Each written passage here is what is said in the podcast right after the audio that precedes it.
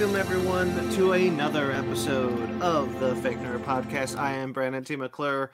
Uh, with me, as always, and only uh, today, uh, strangely enough, it is just two people on the Fake Nerd Podcast. You've heard my voice, you've seen my face. Now here is Ben Magnet. Where where did everyone go? Is is it just us? Is it just like in the olden days of the Fake Nerd Podcast? Yes, longtime listeners, longtime watchers will probably remember that we uh, started the show, uh, you know, and then it blossomed out into the show that you now see. But initially, start, the first two episodes were just myself and Ben, and we are back to that uh, because, frankly, Ryan needed a break. He has a busy work schedule, and things are are hectic for him. And and Sparks is still on his honeymoon. Yep. So, so it's just gonna be the two of us. Not, I mean, to be perfectly honest, not to say that this is that Sparks and Ryan being gone is a bad thing because it totally isn't. I will say it gives me sorry for the noise downstairs. It gives me a bit of nostalgia for the mm. fact that it's just you and I doing the show. It just like some memories have flashbacks, some of them good, some of them not good. Not us doing the show, the other stuff that was around going around during that time. So for for for people uh for people some behind the scenes stuff i won't get too into the details of it all but we were just talking about the early days of the podcast and kind of the rocky start that we had. Um i will only say if we had stayed under our original management we would not be here today. Not even close. That yeah, ooh, yeah. yeah even what i was even this part of my week out uh, this week uh, this past weekend yesterday especially i was at my dungeon master's house because he wanted a, a, board game night with some of his players. So myself and fanny went and then he asked myself and grayson what happened to that past podcast? And let me tell you when we told him that it was a saga and we'll tell him after we finish the game we kind of hurried through the rest of the game so they could so we can give them story time. It was fun. That's fun. How, how did your game night go it went great. I had a blast. Good. Uh, I'll t- I'm actually going to talk about D and Dark soon. Um, so why don't we why don't we segue segue nice? By the way, you know, it, it, I was actually really happy. Normally, when it's just two people, like if it's just myself or Sparks or Ben and Sparks or any combination of two people, oftentimes we'll just be like, you know, well, let's just skip. Let's just skip the show. I'm actually glad Ben that you decided not to skip the show this week because uh, this is this is I think this is gonna, this will be a short little palate cleanser. We don't really have a big movie to talk about either. We're talking about Cocaine Bear, so. No, no, no, don't do drugs, kids. Don't do drugs. Drugs are bad. Or um, do no. Um, yeah, actually, because when you asked me if we want to do the show, because I had just come back home from seeing Cocaine Bear, I was like, I already saw the movie. I want to talk about it, so let's just sure. go ahead. If I had yet to see the movie, I might have said otherwise. But yeah. yeah. Uh, do right, you well, want to start with your week or do you want me to start off with my week? I want to start with links, Ben. Oh my god, I forgot about the links. Because we have a lot of links in the description below. Um, a lot of really fun links in the description below. I'm actually going to talk about the stuff with the network before I get into the more personal stuff because it's all Ben. Um, so we're going to talk about um, the uh, the the stuff from the network uh, such as our cinephiles. Cinephiles, for those of you who missed the the big announcement I do, there's an announcement on Twitter for listeners on the Twitter and Instagram for listeners who want to go check that out. Cinephiles is not a new show; it is going to be a new kind of brand. Uh, think Vertigo and DC, you know that kind of thing. It's um, we're we're going to put all of our movie reviews and things like that. So there's a bunch of movie reviews that have dropped on Cinephiles that you can find below such as our Ant Man and the Wasp Quantumania review that is now individually uploaded as a cinephile, where you can find that in audio and video. Scream 3 and 4, sorry, Scream 3 and, Scream, and Scream Four. Uh, those are available. You can find those together as one video, uh, one and one audio um, episode. Yeah, episode. Um, you can check out both of those uh, down down down there below. But the big one was that our our five cream, our Scream Five uh, review is now up individually as a cinephile. We we did not record that as an episode. It was difficult to find find the space for it, so it is its own episode, and that's what cinephiles will be as well. It'll be a, what we used to call review specials will now be cinephiles, and so you'll uh, be able to check it out there. Honestly, cinephile is a cooler name anyway. I think so too. to be, it's like FMP review special. I mean, it it is cool, but now that we have the name Cinephile, it's like, wow, that's actually a lot better than what we used to call them. Yeah, and just and just kind of giving credit where it's due because this was Sparks' idea. This was Sparks' idea because we have uh, a lot of things we want to talk about this this this year, and a lot of things that we want to do in general, and it just kind of gave us the space to do so, and and uh, the schedule to do so, and I think uh, it's a really good idea, and, and you can check it out. It's it's down below. But yes, our our five cream episode, our scream our Scream Five episode is there. Uh, you know, getting ready for Screevy, Scream Six. That's next week. There was a trailer for Scream Six in my showing of Cocaine Bear, and I will not lie, I was like, man, I'm so glad I saw all the Scream films because when Gail was talking to the person on the phone and she says, "You're like the tenth person to do this," I'm like, "Yes," because there's only been nine killers this far. Oh my god! I'm getting all the references. I understand them all. Yeah, we, we, it, part of that episode, by the way, that, that five cream episode is a, a ranking of the killers. We mm-hmm. rank all the killers, so that's that was fun. Yep. Um, so yes, audio and video as well. The Fake Nerds Watch audio feed is still going, guys. You can check out. You can uh, uh, Ben's ben, Ben's roommates are, are loud today.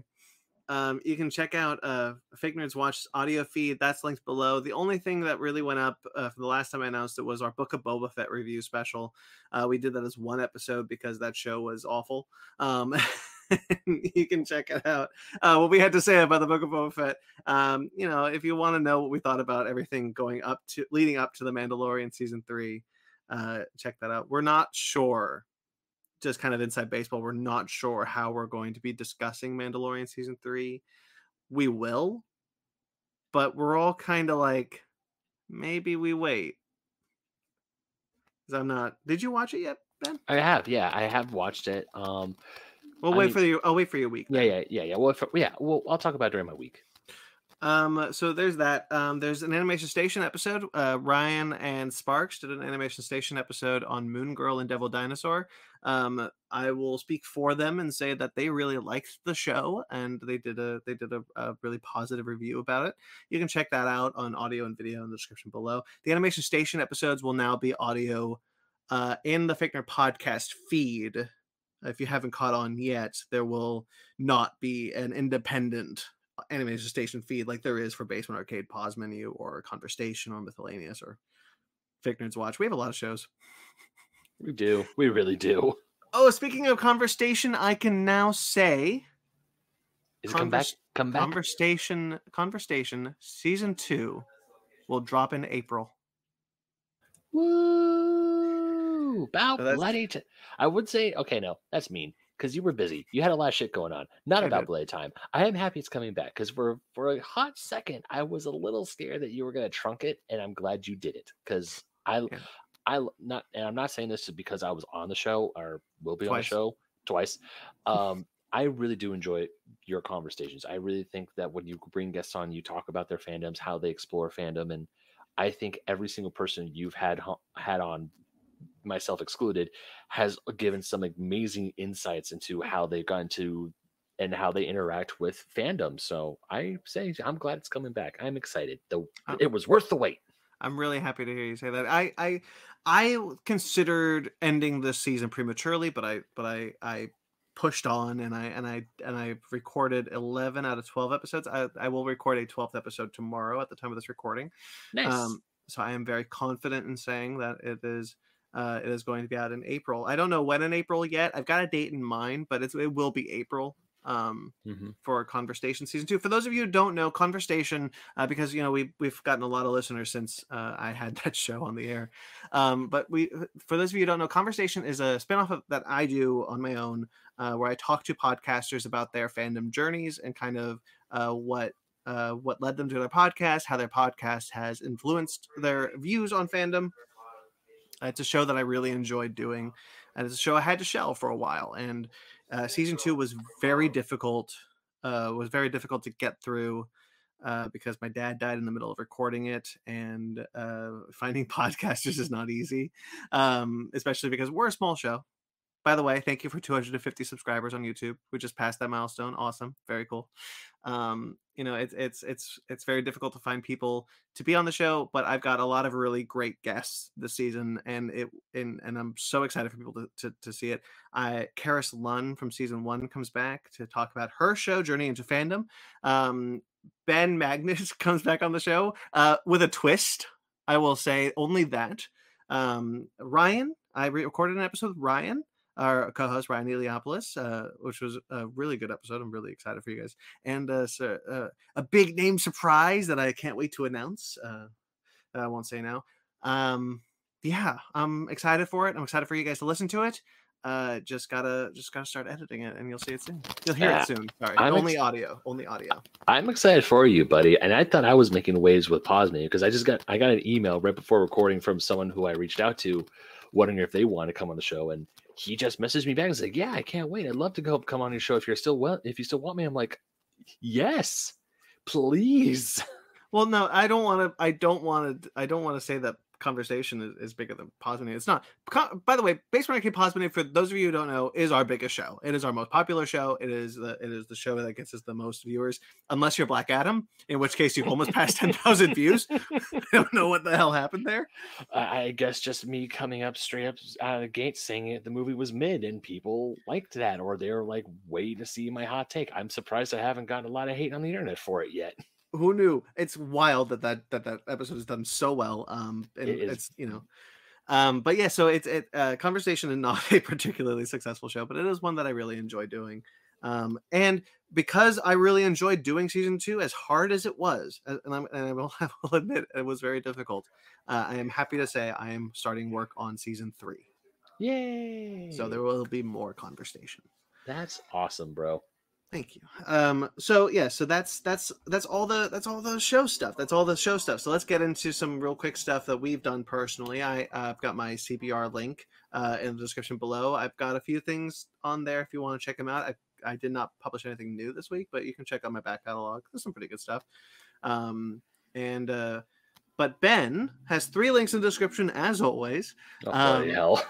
Two two episodes of Grayson Live, a new Yep. game this time. A new, new, game. game. this time. New game this time. So I believe I mentioned it before, but if I haven't, the new game that Grayson and I are playing. Well, actually, Grayson's not playing it. I'm playing it. I'm the one who's playing it on his channel.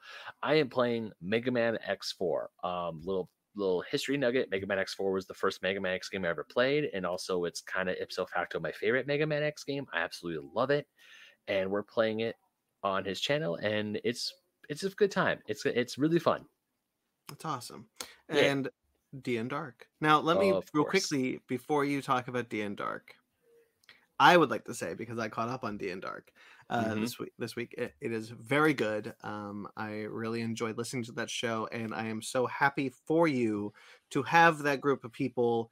Um, I won't say much more about why I know them a little bit better than probably listeners would. Um, but I'm I'm very happy for you that you have the show, and it's a very good show. Um, uh, I think I think it is desperately needed for you.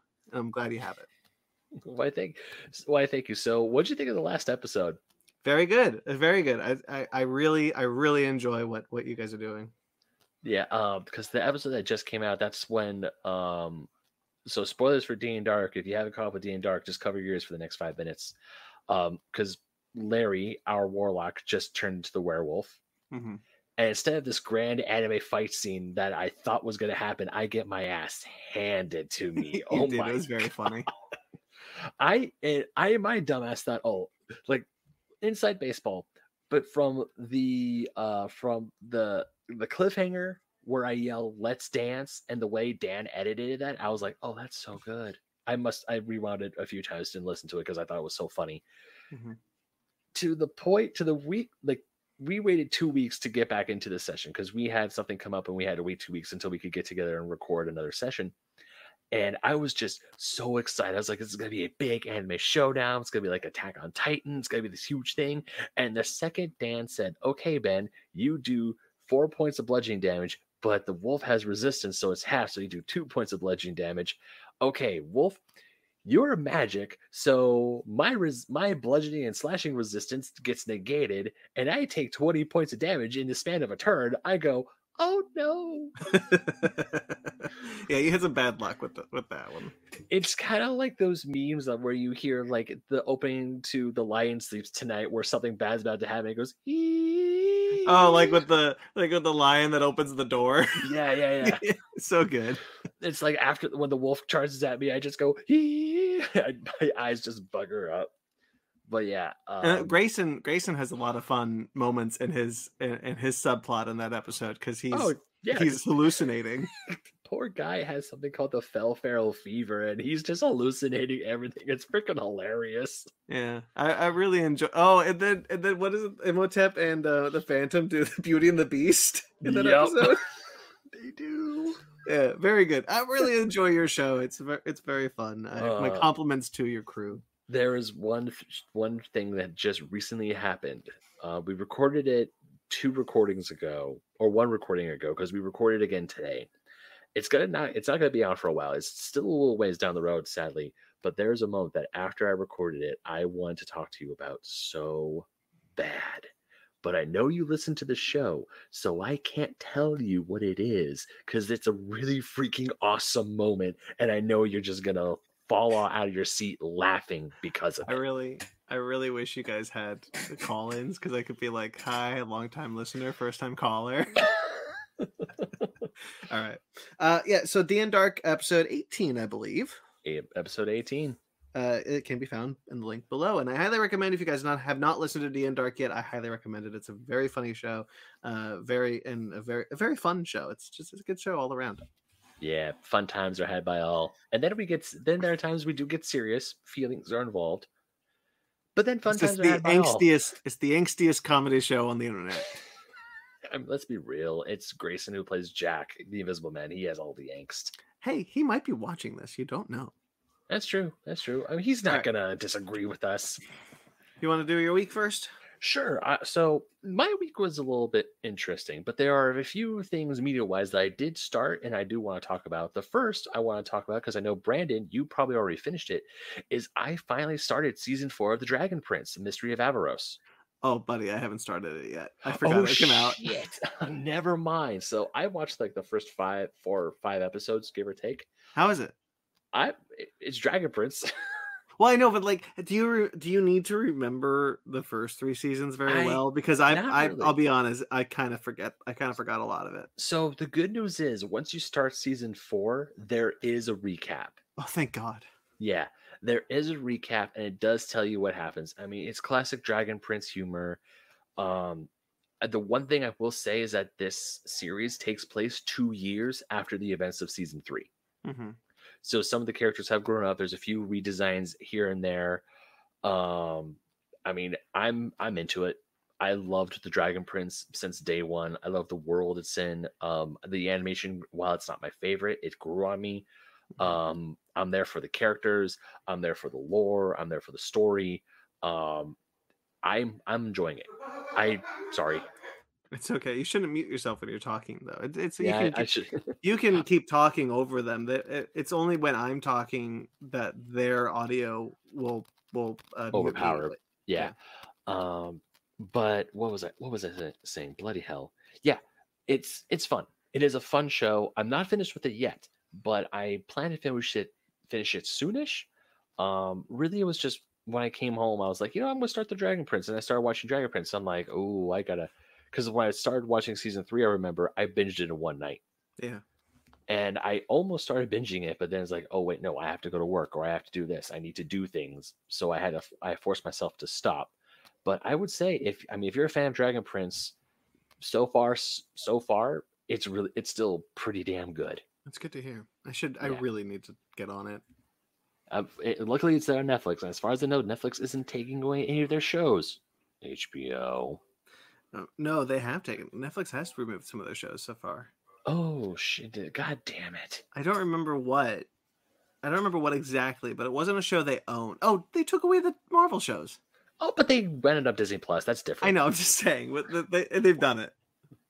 Yeah, but that they essentially that just went from one home to a different home, and you can still watch it. It's not like HBO where it's like, "Hey, we're removing this forever. and You can never see it, no matter what." Bye. No, yeah, that's true. Yeah. Um. So the other thing I want to talk about is I finally got my hands on a copy of Metroid Prime Remastered. Oh, I saw this. Yeah. Yeah. So that was a game. So as a lot of longtime listeners know, I've never played the original Metroid Prime games on the GameCube or the Nintendo Wii. It's one of those games I was praying that Nintendo would remaster for the longest time. They finally did. And when the physical copy dropped, apparently not a lot of copies made it to uh, stores.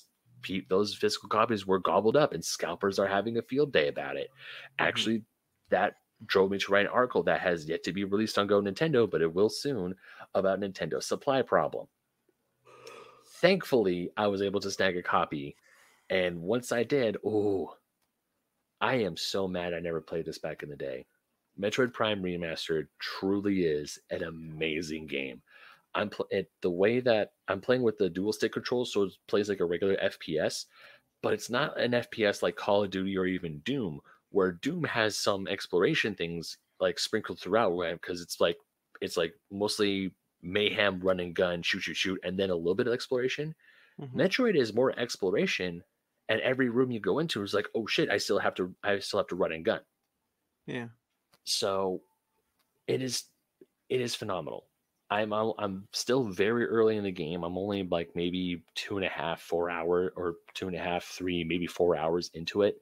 But those that short time while I was able to play it this week, oh my gosh, I am just like, why had I never gotten this game sooner? I am upset. I am mad because this game is phenomenal. That's good. I'm really glad you found one. Hmm Me too. I'm just glad I called up GameStop. One day I just came home from the gym and I, was, I showered. And I just was like, you know, I'm just gonna call GameStop to see if they got a copy in. And they're like, uh, yeah, we do. I was like, cool, on my way. And I picked it up. It's good. Uh, anything else? No, pretty much just I want to talk about Dragon Prince and um and Metroid. Oh, also I got Kirby Return to Dreamland.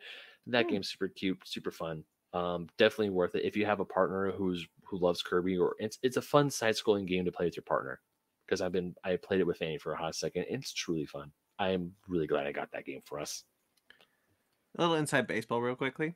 Um, if you see me yawning a lot, I apologize. I'm not doing this episode high. I'm trying to see if I could get through it without it. And uh, normally, being high is kind of a stimulant for me. Like I'm kind of like energetic with it. So I'm wondering how this is going to go. So we'll see. We'll see. All right, Uh, how was oh- your week, bud? Oh, okay. My week was fine. I spent doing a big thing that I will talk about last, actually. Um, I watched the first episode of Poker Face. It's a really good Yeah. show. Okay. It's a really good show. Right, look, it's Rian Johnson. It's a Rian Johnson murder mystery, and it's a lot of fun. It's not so much a who done it though; it's a why done it, which is Oh, okay. very interesting because you do know who the killer is. At least in the first episode, like you see the murder happen, mm-hmm. but it's the why Mm. that change that that is that is the that is the mystery of it. Uh, Natasha Lynch, I believe is her name. She's fantastic. Um, nice. It's Charlie Cale, Mhm. I think. Yeah. Um, but yeah, good show. I've only seen the first episode. I'm looking forward to watching more. Ben, can I ask you a question? Yeah, of course. How much do you know about the Titanic conspiracy? The Titanic conspiracy. Mm-hmm. You know the ship, the Titanic. Yeah, it sank in 1912. Yeah. Do you know about the conspiracy surrounding it? Uh, let me guess. The conspiracy is the ship never really sank and it's still floating around somewhere in the in the Atlantic. No. So okay. Ben, let me t- let me tell you let me tell you what I know about the, about this before I talk about what I'm what what I'm setting up. I am um, very very curious. There is a there is a conspiracy theory that the Titanic did not sink. It was actually her sister ship, the Olympic. So for those of you who don't know, three ships were built. There are Yeah, yeah, three I- identical ships: the Olympic, yeah. the Titanic, and the Britannic. yeah, the um Olympic Titanic they were cruise ships, but the Britannic was a medic ship, right? Yeah, I believe because it hit. It was around when the war happened, Yeah, yeah, it was. Um, but it was supposed to be a cruise ship. Yeah, it was supposed to be a cruise ship, but it was retrofit or it wasn't retrofitted. But they, but because yeah, Titanic's like in 1912, in 1914, World War One broke out, so the ship became a, a medic ship, um, shipping sa- wounded sailors to and from. And I want to say I might be wrong, but it was hit by a sea mine, and that's how it sank.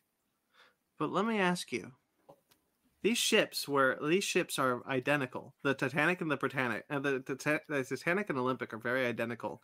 It'd be very easy to paint over the name and call it the Titanic instead of the Olympic. So, here's what I'm getting at. I started Mhm. listening to a podcast called "Did Titanic Sink." Um, now I have been familiar with this uh, conspiracy theory for a very long time. Um, it's pretty. It's it's all. It's kind of famous. Um, I think what happened was uh, one of the builders, one of the people involved in the building of the Titanic, on his deathbed said the Titanic didn't sink; it was the Olympic. And then that kind of I think started this whole thing. But anyway, so this so this podcast goes through this conspiracy because the one of the co-hosts on the podcast believes wholeheartedly that it wasn't the Titanic, it was the Olympic and the other one is it thinks this is all this whole thing is stupid. Um, I mean, as far as conspiracy theories go, there are more harmful ones out there than whether yeah, or not are. the Titanic sank or not. So I'm not a big conspiracy guy. I've I I don't really believe in any conspiracies. I'm not. I don't.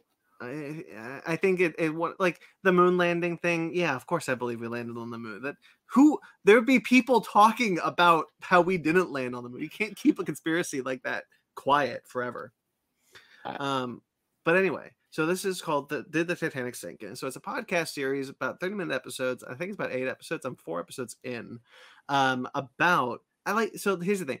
I like fun conspiracies, conspiracies that are just kind of fun to think about and blah blah blah. And that's what this Titanic one is. So in the first few episodes, they talk about how the Olympic had a had a lot of problems when it first when it first launched. It launched first, and then the Titanic was meant to follow a year later because this was an Olympic class uh, liner uh, uh, named after the first ship. So the Olympic launched first, had its maiden voyage, doing okay, sank a British naval naval ship on accident. Um, the the propellers on the Olympic and the Titanic were so large that it would destroy tugboats. They would just get sucked in. Isn't that insane? So like uh this I mean this was the biggest ship on the ocean. There was like nothing there was nothing this big at the time. Uh and now our cruise ships are like three times the size.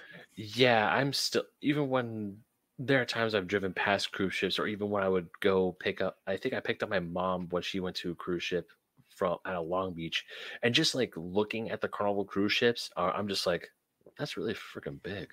Yeah, the Titanic isn't even that big.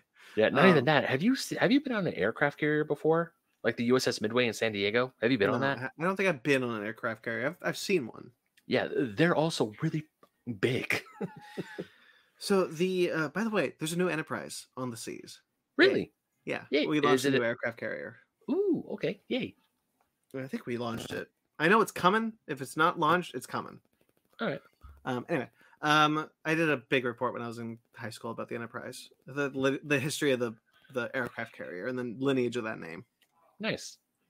Um, because I'm a Star Trek freak. Anyway, the Titanic. Um, so the Olympic had a lot of problems. It was really badly damaged. Um, it got into a crash with a naval with a naval warship, a British naval warship, and this the, this naval warship that was designed to ram boats and sink them sank. that's how power that's how strong these olympic class liners were so this being badly damaged had to be put back into dock and so what they were doing were moving parts uh, from the titanic to repair the olympic very easy to do it's the same ship you just like okay but that delayed the titanic you were now now atlantic atlantic um star atlantic star i think is the company's name new they, line star no it's atlantic star it's atlantic oh, something let me double check. I, um, whoever whoever was building it, uh, you know, was it, it White easy. Star? Was it? I think it was White Star Line. Hmm, might be White Star Line. I think it is because I picked White Star Line. Well, let me look up White Star. So the while you look that up, I'll just kind of quickly kind of go through this. Uh, White Star Line the White Star Line is a British shipping company founded out of the remains of a defunct packet. Gradually rose up to become the most prominent shipping lines in the world. Blah blah blah blah blah. So I guess it was White Star. Uh, today is remember the innovative vessel Oceanic, blah, Atlantic Republic. Oh, loss of the Titanic in 1912 and the wartime sinking of the HMS Britannic in 1916. Yeah. So it was the White Star Liner. Okay. White Star Line. Yeah. So so the White Star Line, they, they it's very easy because these ships are built with the same parts. You move them. Anyway, so like you know why the Titanic is so tragic, right? Like the Titanic was built to be quote unquote unsinkable, but mm-hmm. the designer, the guy Victor Garber plays in the in the movie, um, he had these ideas for like, okay, well, this ship is so big, let's let's make bigger precautions. So one of his ideas was like, let's build a second hull. So if that that hull is compromised, then the interior, the, the actual ship will be inside a hull. Basically, you build the ship twice. Double the money though. So no, you can't do that. Uh, we don't want to spend the money on that. Okay, well you won't do that. How about the watertight seal? How about the watertight compartments? Put them to A deck, make them higher, so that with so that it's more water. And so the Titanic was built so that if four watertight compartments were completely flooded, it could still sail. The problem was that it hit the fifth one and then the sixth one. That was the that was the issue that the that the that the Titanic hit. But so okay, so so the spillage would take wo- would take longer. No, that gets in that's it gets in the way of the of the of the dining halls. We can't do that. Aesthetically, it just wouldn't look nice. Okay, well, I designed the ships to hold 64 lifeboats. Let's do that. No, we're only legally allowed. We're only legally required to have 16. So let's just have 16. Hmm. Why does this sound? Wow. When So anyway, corpor- when that was- corporations try to cut corners for safety, doesn't that I mean, but like familiar? nothing this big has been on the ocean before, so like it doesn't matter. Like uh, it's too big to fail. There's no way the ship could sink. And in fact, honestly, if it had hit the iceberg head on, it wouldn't have. that's the- because The holes in the side that that did it in. yeah, because it scraped it on the side. If it ran it head first, it probably was split it or at least did something to it. But Would have just had a dent. The worst that would have happened would you, you have a dented front. yeah, a big ass dent in the bow. Uh, because But there are, because they are, there are ships designed to break through ice. I mean, they're icebreakers, literal Yeah. icebreakers, but they're specifically built and made for Arctic and Antarctic um, sailing and exploring. Yeah. So anyway, so that's that's the stuff we know, but the stuff we don't, the quote unquote, we don't know, um, is the, the fun conspiracy stuff. Is that you know the Titanic was on fire for three weeks, uh, and it was so the idea was that the Titanic, the quote unquote Titanic, was supposed to sink so that you would they would get the insurance money because White Star liners were not making any money while both the Titanic and the Olympic were were docked because the Olympic needed repairs and the Titanic was delayed. So what they did was, so the theory is that they painted over the, the Olympic, named it the Titanic, set it sail, and then it was supposed to sink. And then they would get they would get the money back. They would get the money from that insurance because oh, our new ship sank. So Um, Okay, s- the like the, the the conspiracy got fun up until the part where they said, "Oh yeah, they were supposed the sink, the ship was supposed to sink with all these people on board." So that Ah, yes, it wasn't supposed to sink with all those people. A fire would have Oh. sunk the ship in 12 hours, which is plenty of time for a rescue ship to come to her aid. okay. The problem okay. with the Titanic sinking was that the so the Titanic so this is this is not the conspiracy part, but the the issue was that the closest ship was 4 hours away and it took the Titanic 3 hours to sink. and also wasn't because there no one was on the radio at the time, right? Yes, no, and no one on the other ship was on the radio at the time because Yeah. there's actually like we know why is because they were just being annoying. Um, and again, like this was a freak accident. That iceberg, that, that iceberg was not meant to be there. Um, but the the Titanic was the Titanic again was too big to fail. So the idea was that. So the conspiracy part of this is that 12 hours for the ship to sink, plenty of time to get everybody off the ship safely, fine, we're all good, no loss of life the iceberg wasn't supposed to happen. The iceberg is the freak accident. Uh, So so instead of 12 hours, it was 3. gotcha. Okay, So that's so the iceberg is still the tragedy of it all. But the conspiracy was that the Titanic was meant to sink. okay, okay. It's a fun it's a fun show. I really like it honestly. Eh, it is. It is. I could see. I could see why it sounds like a fun show. And also, I. I don't. It is, I guess, a somewhat harmless conspiracy because it's like, oh, that's not really Titanic. That was actually the Olympic. I can see why people can say that or do say that. Maybe It doesn't take away from the tragedy because No, no. it- uh, many people still died. And Yeah. again, the iceberg was not supposed to be there. True. Very true. So regardless of the of whether or not you believe the conspiracy or you believe the true story, true story. No, I'm kidding. Um, whether or not you, whichever whichever story you believe, the idea is still a tragedy. Yeah. It def. Yeah. It definitely is. But huh. Okay then. Yeah, I like it. It's a good show. I highly recommend. It's 30 minute episodes. It's very easy to get through. Um, I'm halfway through. I'll talk more about it next week when I when I finish it.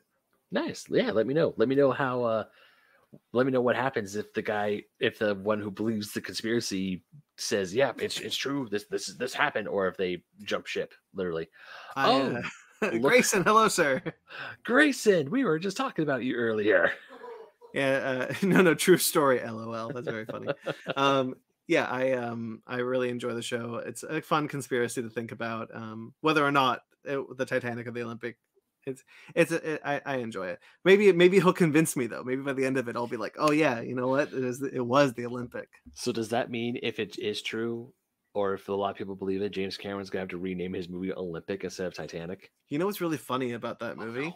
Uh, the, the first off, that movie is incredibly accurate. Uh, like to like when that ship is sinking, they are they are the the real problems are happening on the ship. Mm-hmm. Um, the sorry, I hate this fucker. Um, the um, the designer of the Titanic, who's played by by Victor Garber in the movie, uh, his last known sighting in real life was he was throwing um, he was throwing like pieces of wood and deck chairs overboard for people because he knew I can't the, sh- the ship can't the lifeboats can't save everyone so I'll just throw a bunch of debris overboard so that people will so that people can climb onto it and hopefully survive. He was like an incredible guy. Yeah. But anyway, are you trying to say something? No, no, I was just trying because it's been a very long time since I was last seeing the movie. But also the fact that we're talking about this, it reminds me so much of the. Do you remember the Costa Concordia tragedy that happened over in Italy in like 2012? No, but hold that thought while I finish mm-hmm. this real quick. Go for it. Um, the idea is that um, the uh, the uh, the, the so the movie keeps it keeps it so accurate. And when James Cameron re-released the movie, I think in 2013 in the uh, 3D, no, maybe maybe 2013. When he first released it in 3D, he CGI'd the sky to be the accurate night sky because it wasn't originally. Damn, Isn't that wild. That is wild. Anyway, sorry. Go ahead. What were you saying? Oh no, um, there's a um, you're, you're familiar with the Internet Historian, correct? Yeah, yeah. He did a video a while ago about the Costa Concordia, which was the ship that um, it didn't. That, okay, it was that cruise liner ship that in Italy where it's where it air quotes sank, but it didn't completely sink, but it was like tilted 45 degrees in the water and it was stuck. Oh, interesting. Yeah. Yeah, like the video is about it's a 45 minute long video, but the entire thing is because that um, maritime tragedy was the worst maritime tragedy since the Titanic. Yeah, I believe it. Like a lot, of, like unfortunately, people did die on that ship, but it, for a good four years, that ship was just chilling out in the ocean, just tilted forty at like a forty-five odd degree angle, half submerged in the water. Jesus, that's weird. And it, yeah, it uh, was. For... It's nuts. It's a it's a great video. I highly recommend it for anyone who, by the way, hasn't seen Titanic recently, I highly recommend that movie. is incredible. It. I just need to rewatch it. And Grayson's in the chat talking about how, yeah, I remember reading about that. He was trying to give the people in the water a chance. The the yeah. person being the guy who designed the Titanic, chucking debris overboard to make sure people would try to survive. Although That's now a really part, good movie, dude. I oh I believe it, but although part of me is now thinking it's like, hey, this door should fit two people. Chucks it over the water, and there's Rose. Is like, there's only room for one, Jack. See, okay, so in the movie, I'm so sick of this debate. I'm not, um, no, I, in I the movie, I, in the movie, it should because James Cameron even got into it and he started talking about how like he was probably wrong. But in the movie, there's a bit, you know, she she she gets up on the door, and then when Jack tries to get up on the door, the whole thing topples over. That's in the movie, man. Well, no, I I did he was wasn't he on MythBusters to try and quell that Myth, argument? MythBusters I think no, he wasn't on MythBusters, but they did. But he himself did do something recently where he tried to see if it was possible that Jack and Rose could have lived together. But okay. also, it's an epic romance. Everyone it needs is. to shut up. Yeah. Oh no, I, I meant it as a joke. I'm not trying to, to fight over it. I meant it as a joke. My bad. It's okay because I'm really fired up, but I really want to get into a fight. The, the next thing I, I, I did, which is I watched every single Rocky and Creed movie. Oh, okay, okay. I was like, why are we fighting? I don't want to fight you. Put him up, Ben. We're gonna box. No, I so I I watched uh, all the Rocky and Creed movies in the lead up for Creed 3, and I went to see Creed 3. Um, so I'm going to quickly go through this. Um, Rocky 2 is a good movie. It's it's perfectly fine. It's kind of just retreading Rocky, but a half an hour, but a half hour um, longer. I don't think it needs to be. That ending fight scene, awesome, awesome ending fight scene when both Stallone and and, and Stallone and uh, Apollo uh, are are are both down, and it's down to the count. Oh, dude, that's a good fight. Rocky three, I actually think is really good. That's the one with Mr. T. Oh, um, that's the one I watched. Yeah, I, I, I quite enjoyed that one. Mr. T was a fun. He played Clubber Clubber Lang. He was a fun villain, uh, kind of this power this powerful boxer, and um, uh, teaming up Apollo and Rocky was a really smart idea for your third outing, and I, and I think they they they uh, are, are really good together. Rocky Four is really silly. Um, that's the one that introduces Dolph Lundgren as um, mm. Victor as Ivan Drago. Um, he he's he's fun. He, he's fine and he doesn't really do a lot because that's not really the role he's given. Um, he, the the movie should have more emotional stakes, but it really doesn't, and it and it kills Apollo, and it doesn't really matter that Apollo dies in the movie. It just kind of comes to nothing, and it's got this really stupid monologue at the end of the movie where where where Rocky is like, "Hey, we're all the same, and we, you know, Soviet Union and the United States can come together in peace and harmony." And I'm just like, "Shut up." Um, it's it's it, it, it's it's okay. It's not the worst Rocky movie. It's not the best Rocky movie. It's fine and silly. And there's a robot, and it's weirdly sci-fi. I don't understand why there's a robot in that movie. Uh, it just doesn't make any sense why there's a robot in that movie, like at all. Um, fun fact about the Rocky about the Rocky films: all of them are written by Stallone, and uh, uh, two, three, four, and six are directed by Stallone.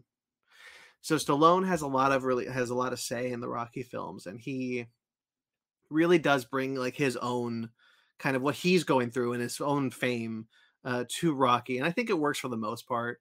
Um, it's kind of transparent, but it, but I don't think it's a bad thing. Rocky Five is garbage. It's terrible. It's an awful movie. Um, and the fact that anybody made uh, the people who made that film should be ashamed of themselves. Um, it's boring. It's it's the shortest one, which is, I guess this should be like a notch in its in its belt, but it's not. It's it tries to do it it does Rocky training a new generation of boxer in the form of Tommy Gunn, and it's yeah Tommy Gunn, um, and it's it, it's it doesn't work. It just doesn't work. It's not a good movie. It doesn't work on many. Um, it doesn't feel like Stallone cared about making a fifth Rocky film. It just, it's just bad. Rocky Balboa rules. That is the sixth movie. I almost like that movie more than I like the first one. I think that movie. I think that movie. Um, oh, Mag's talking about the Stallone cut. I haven't seen that one yet. So Mag is in the comments uh, says the Stallone cut goes way different in four. I am curious about this one. I haven't had a chance to watch that one. Uh, Stallone has recut the fourth Rocky film, um, and I'm, uh, I think I might check that out soon. Um, but Rocky Balboa really good. So that one's that one's like a legacy sequel before that we had the term for legacy sequel. Um, and it, it's Rocky comes back and he's gonna get ready. He's got one more fight in him, but he's 60 years old and they're not sure if they can. And he's gonna fight the heavyweight champion of the world it's really compelling. It's got a really great heart to it. It's it's directed and written by Stallone, and I think it might be his one of his best scripts. And it's definitely him as a really confident director. Um, it's just a solid movie all in all over. I can't praise it enough. Um, it's super sweet, super charming. Stallone is on top form. Creed one and two are incredible, and everybody should watch the Creed films. Ben, have you seen any of the Rocky or Creed films? I've seen Rocky three, the one with Mr. T. Yeah. I have not seen. I've, and I have not seen anything else. So I would recommend honestly that you watch. Well, honestly, watch all of them if you can. Um, they're all on Paramount Plus, I think, except for Rocky Balboa, which is on Prime, and Creed, which is on HBO Max. Um, um, Creed, I definitely want to watch because I want to watch the Michael B. Jordan. I I would like to watch Creed three someday. Um, yeah, I recommend I recommend them. They're a lot of fun. I really like boxing movies in general. Um, so the Creed, so the first Creed film I really like. It's written. It's directed by Ryan Coogler, Black Panther fame. Mm-hmm. Um, and uh, what what Creed One does is Rocky Five, but better.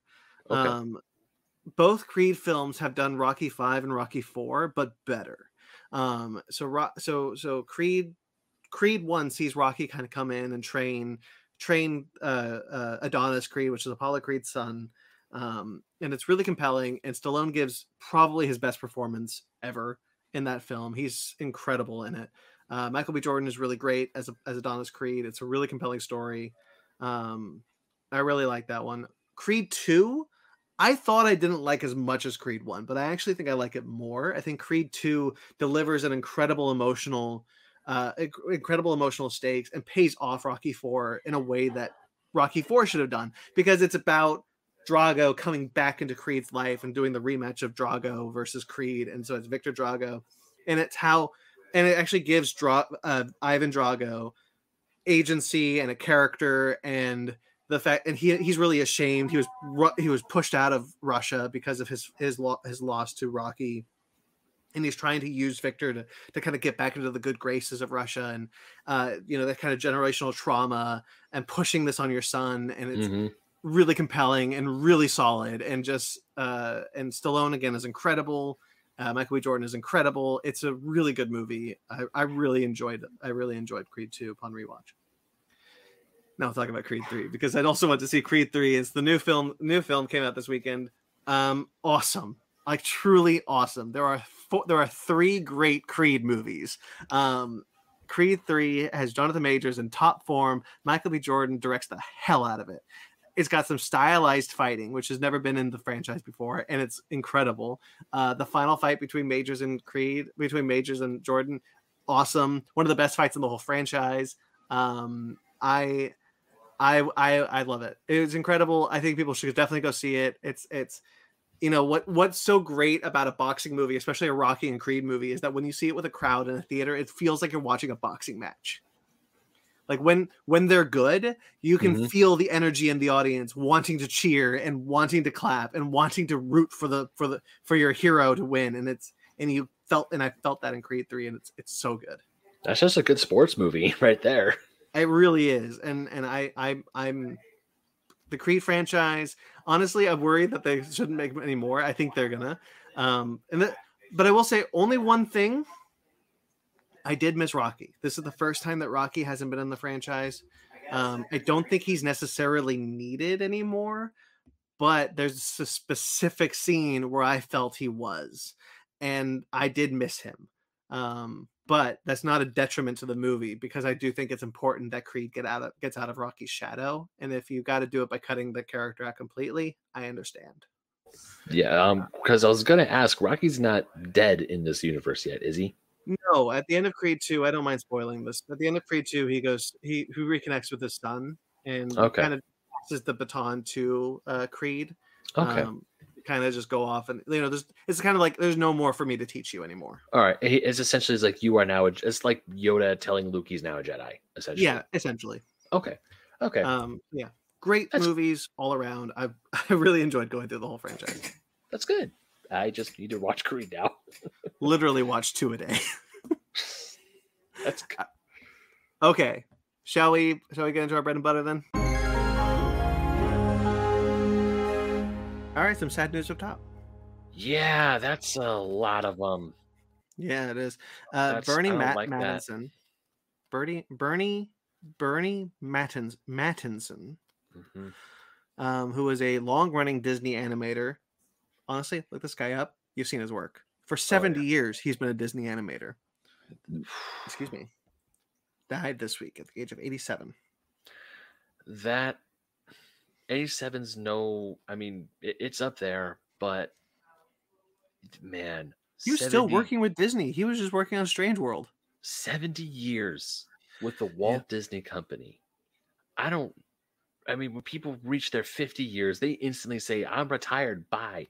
This guy must have loved what he did so much to stay stick with it for 70 plus years. My my gosh, that is a Yeah. That man that man better be a Disney legend at this point because that is nuts. incredible work, by the way. Like, I, Yeah. s- like I actually went back and like looked at his stuff. Incredible. Mhm. I mean, are we Uh, talking like every almost every single big animated feature that Disney is? Oh man, if not all. wow.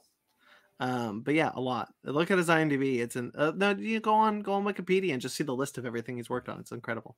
Mhm. That's that's a bummer. I mean, well, at least he's in the big animation studio in the sky now. So Mhm. Shozo Iizuka, who is the Japanese voice actor for Nappa, the Dragon Ball Z character, and Android 8, the Dragon Ball character, uh, he passed away this week at the age of 89 due to heart failure. yeah, that's also sad. Yeah, I mean, 89 once again lives a great long life, but still, dad's that- age. yeah, that's still a bummer. Uh, Ricou Browning, who is the suit performer for the Creature of the Black Lagoon, he was actually the last Universal monster um, because we've lost Bela Lugosi and um, Boris Karloff. Boris Karloff, um, you know, you know, all them. Uh, he was the last one. He passed away at the age of 93 this week. Yeah, that is. Um, sorry, noise downstairs. Um, that is. That now that is a legacy right there. The fact that this person was was in the costume, the, the last Universal monster costume. Because even when you say Universal monsters, people do bring up the the creature from the Black Lagoon. Well, I yeah, mean, I mean, it's- it's, all, it's all it's all in that it's all in that kind of mm-hmm. canon idea, like you know, the where the Wolfman, the the Frankenstein's monster, Dracula, creatures from the. Black Lagoon, the Mummy. Sometimes even the Phantom of the Opera is considered one of them. Oh yeah, Um, definitely. I will definitely, especially for my uh, Dungeons and Dragons campaign. But uh, the, the the the only Phantom of the Opera movie that's considered one of them is a silent film from the 1920s, though. So it's not. It's kind of dubious whether or not that's ca- considered canon. yeah, but still pretty pretty pretty freaking awesome. Yeah, like Um, it's incredible. Like this dude, I didn't even know this dude was alive, and he he he's the last Universal monster that we that we had alive. I honestly thought all of them had passed away. Once again, these films were like they were made in the, the 20s and the 30s and maybe the 40s. These are very old films.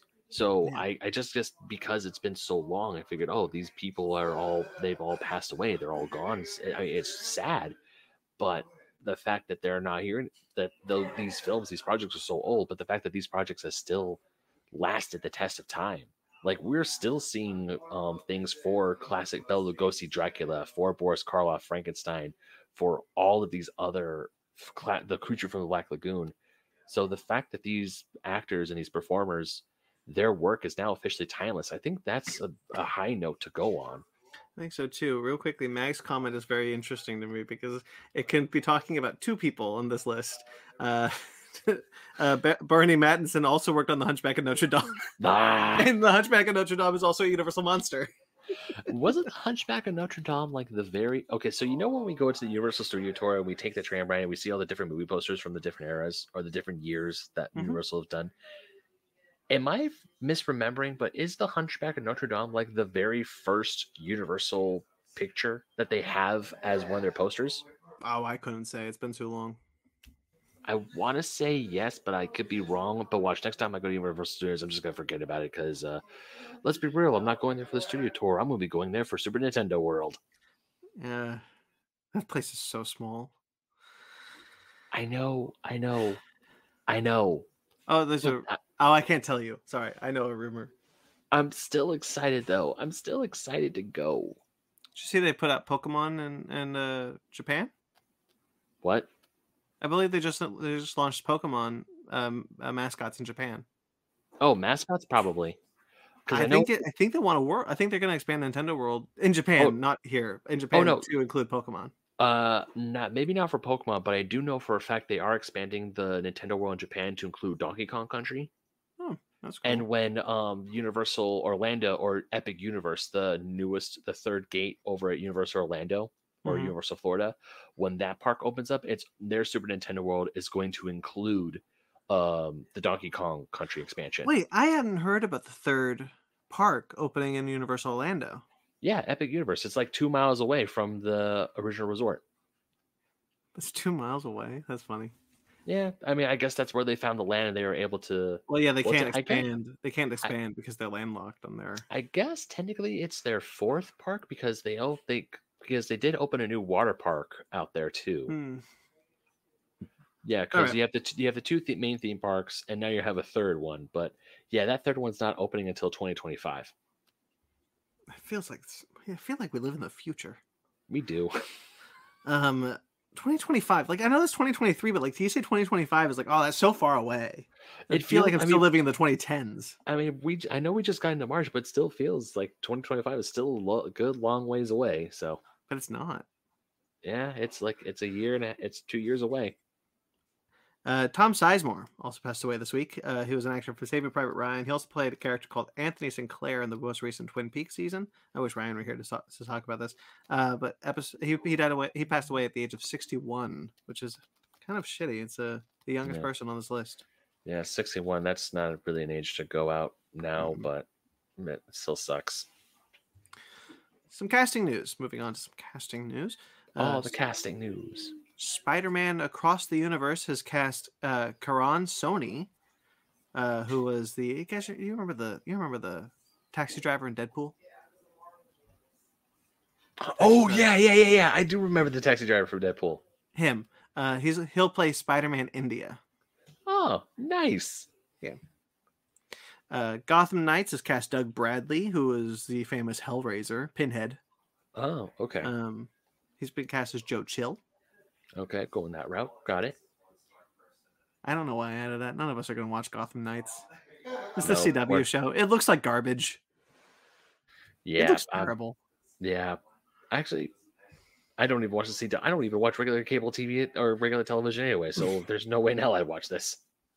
Hellboy the Crooked Man has cast the titular Hellboy. We have our third Hellboy actor in the form of Jack Kesy, who's apparently in Deadpool 2. I have no idea as who.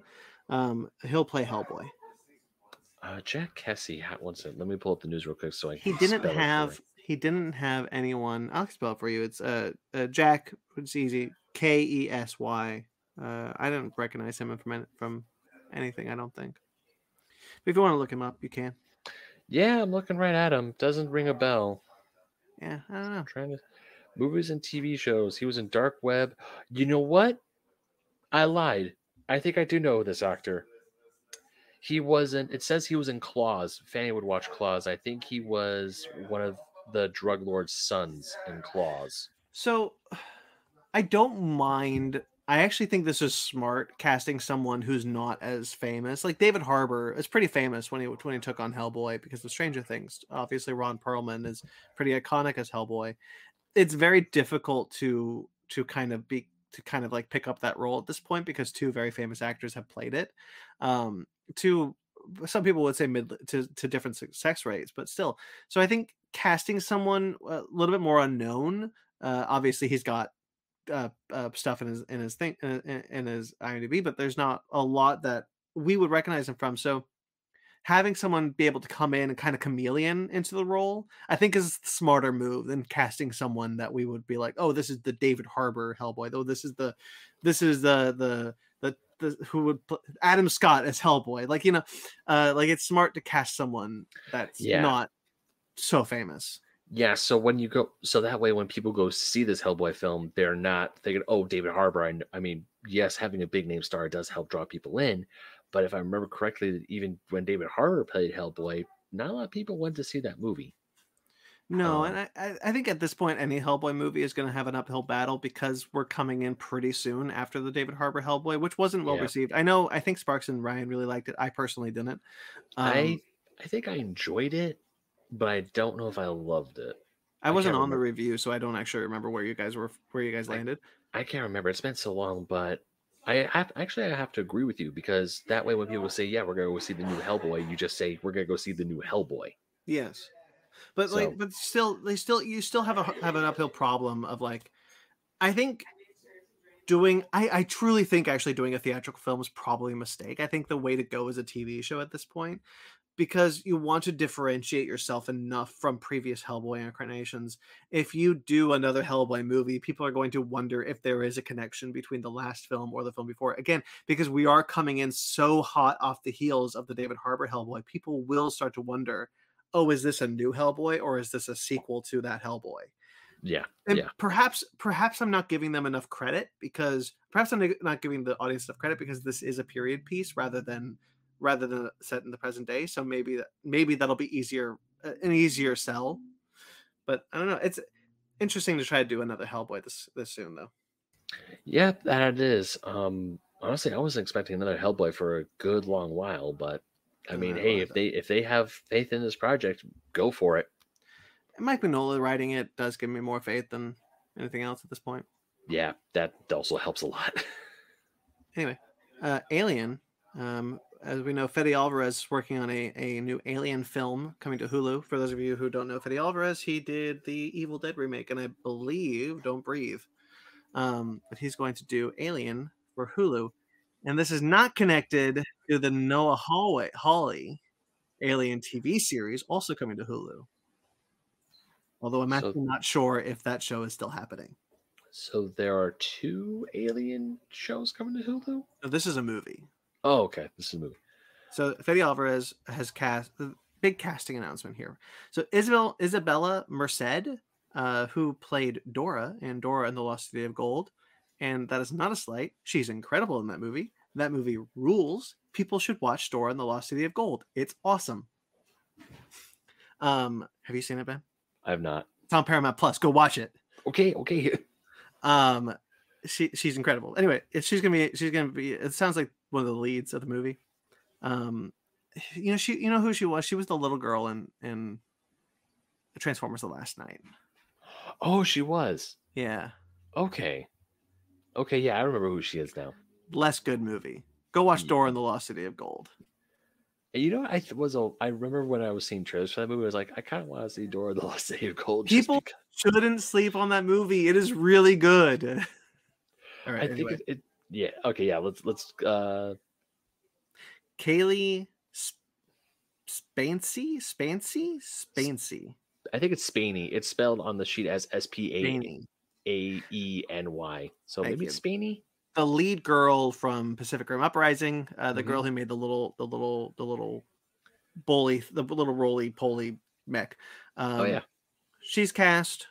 Um, David Jonsson, um, who I I think this is one of his first big roles. Archie Renaux from Morbius, Spike Fearn from the Batman. I think he's the little boy. I think he's the little boy from the Batman. Because one of those movies is really good. The other, Yeah. not so much. Uh, Morbius is what we would recognize him from, Mm. or specifically you because you went to see it. Yeah. Was I seriously the one who went and saw Morbius? I still haven't seen it. Don't don't waste your time, bud. Just just stay away. and then and Aileen Wu have also been cast, and the film starts filming on March 9th. Alrighty. Looking forward to it. Yeah, me too. Actually, that's this Thursday. Oh yeah, it is. Aaron Taylor Johnson has been cast in Robert Eggers' Nosferatu remake. Very Is- excited for this movie. I'm so happy it's happening. Is he? He's not. No, we don't know who Nosferatu is, right? I don't know. I think we do. I think we think we know, All but right. he's. I don't think it's going to be him. okay. I have to look at the list again, but I, I don't think it's him. All right, but still, hey, It's got to be someone lanky. Yeah, definitely, because you know Nosferatu is all just tall, lanky, and bleh. It's wild to me that people recognize Nosferatu more as a meme from SpongeBob than they do as a movie from the 1920s. You know what?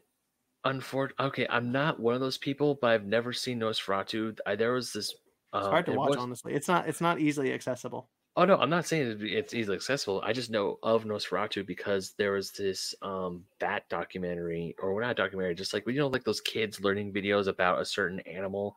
I Mhm. was a big, I love bats when I was a kid. Like bats were my favorite animal, and I was watching this videotape, and they would talk about vampires, and they would show clips of Nosferatu and That's funny. Batman, and th- and when I saw that vampire in that SpongeBob episode, I'm like, hey, that's that one dude from that bat documentary or that bat sh- videotape I used to watch a lot as a kid. And then it's like, oh, that's Nosferatu. Who the hell's Nosferatu? Yeah, Nosferatu. So yeah, I'm actually Yeah. really happy it's coming because it didn't look like it was. Mm-hmm. The Penguin TV series on HBO Max has cast Salvatore Maroni. We heard him a lot in the Batman. He gets a he gets a huge play in the Batman, but now we know that Clancy Brown will play him, which I think is great. Yeah, that's great.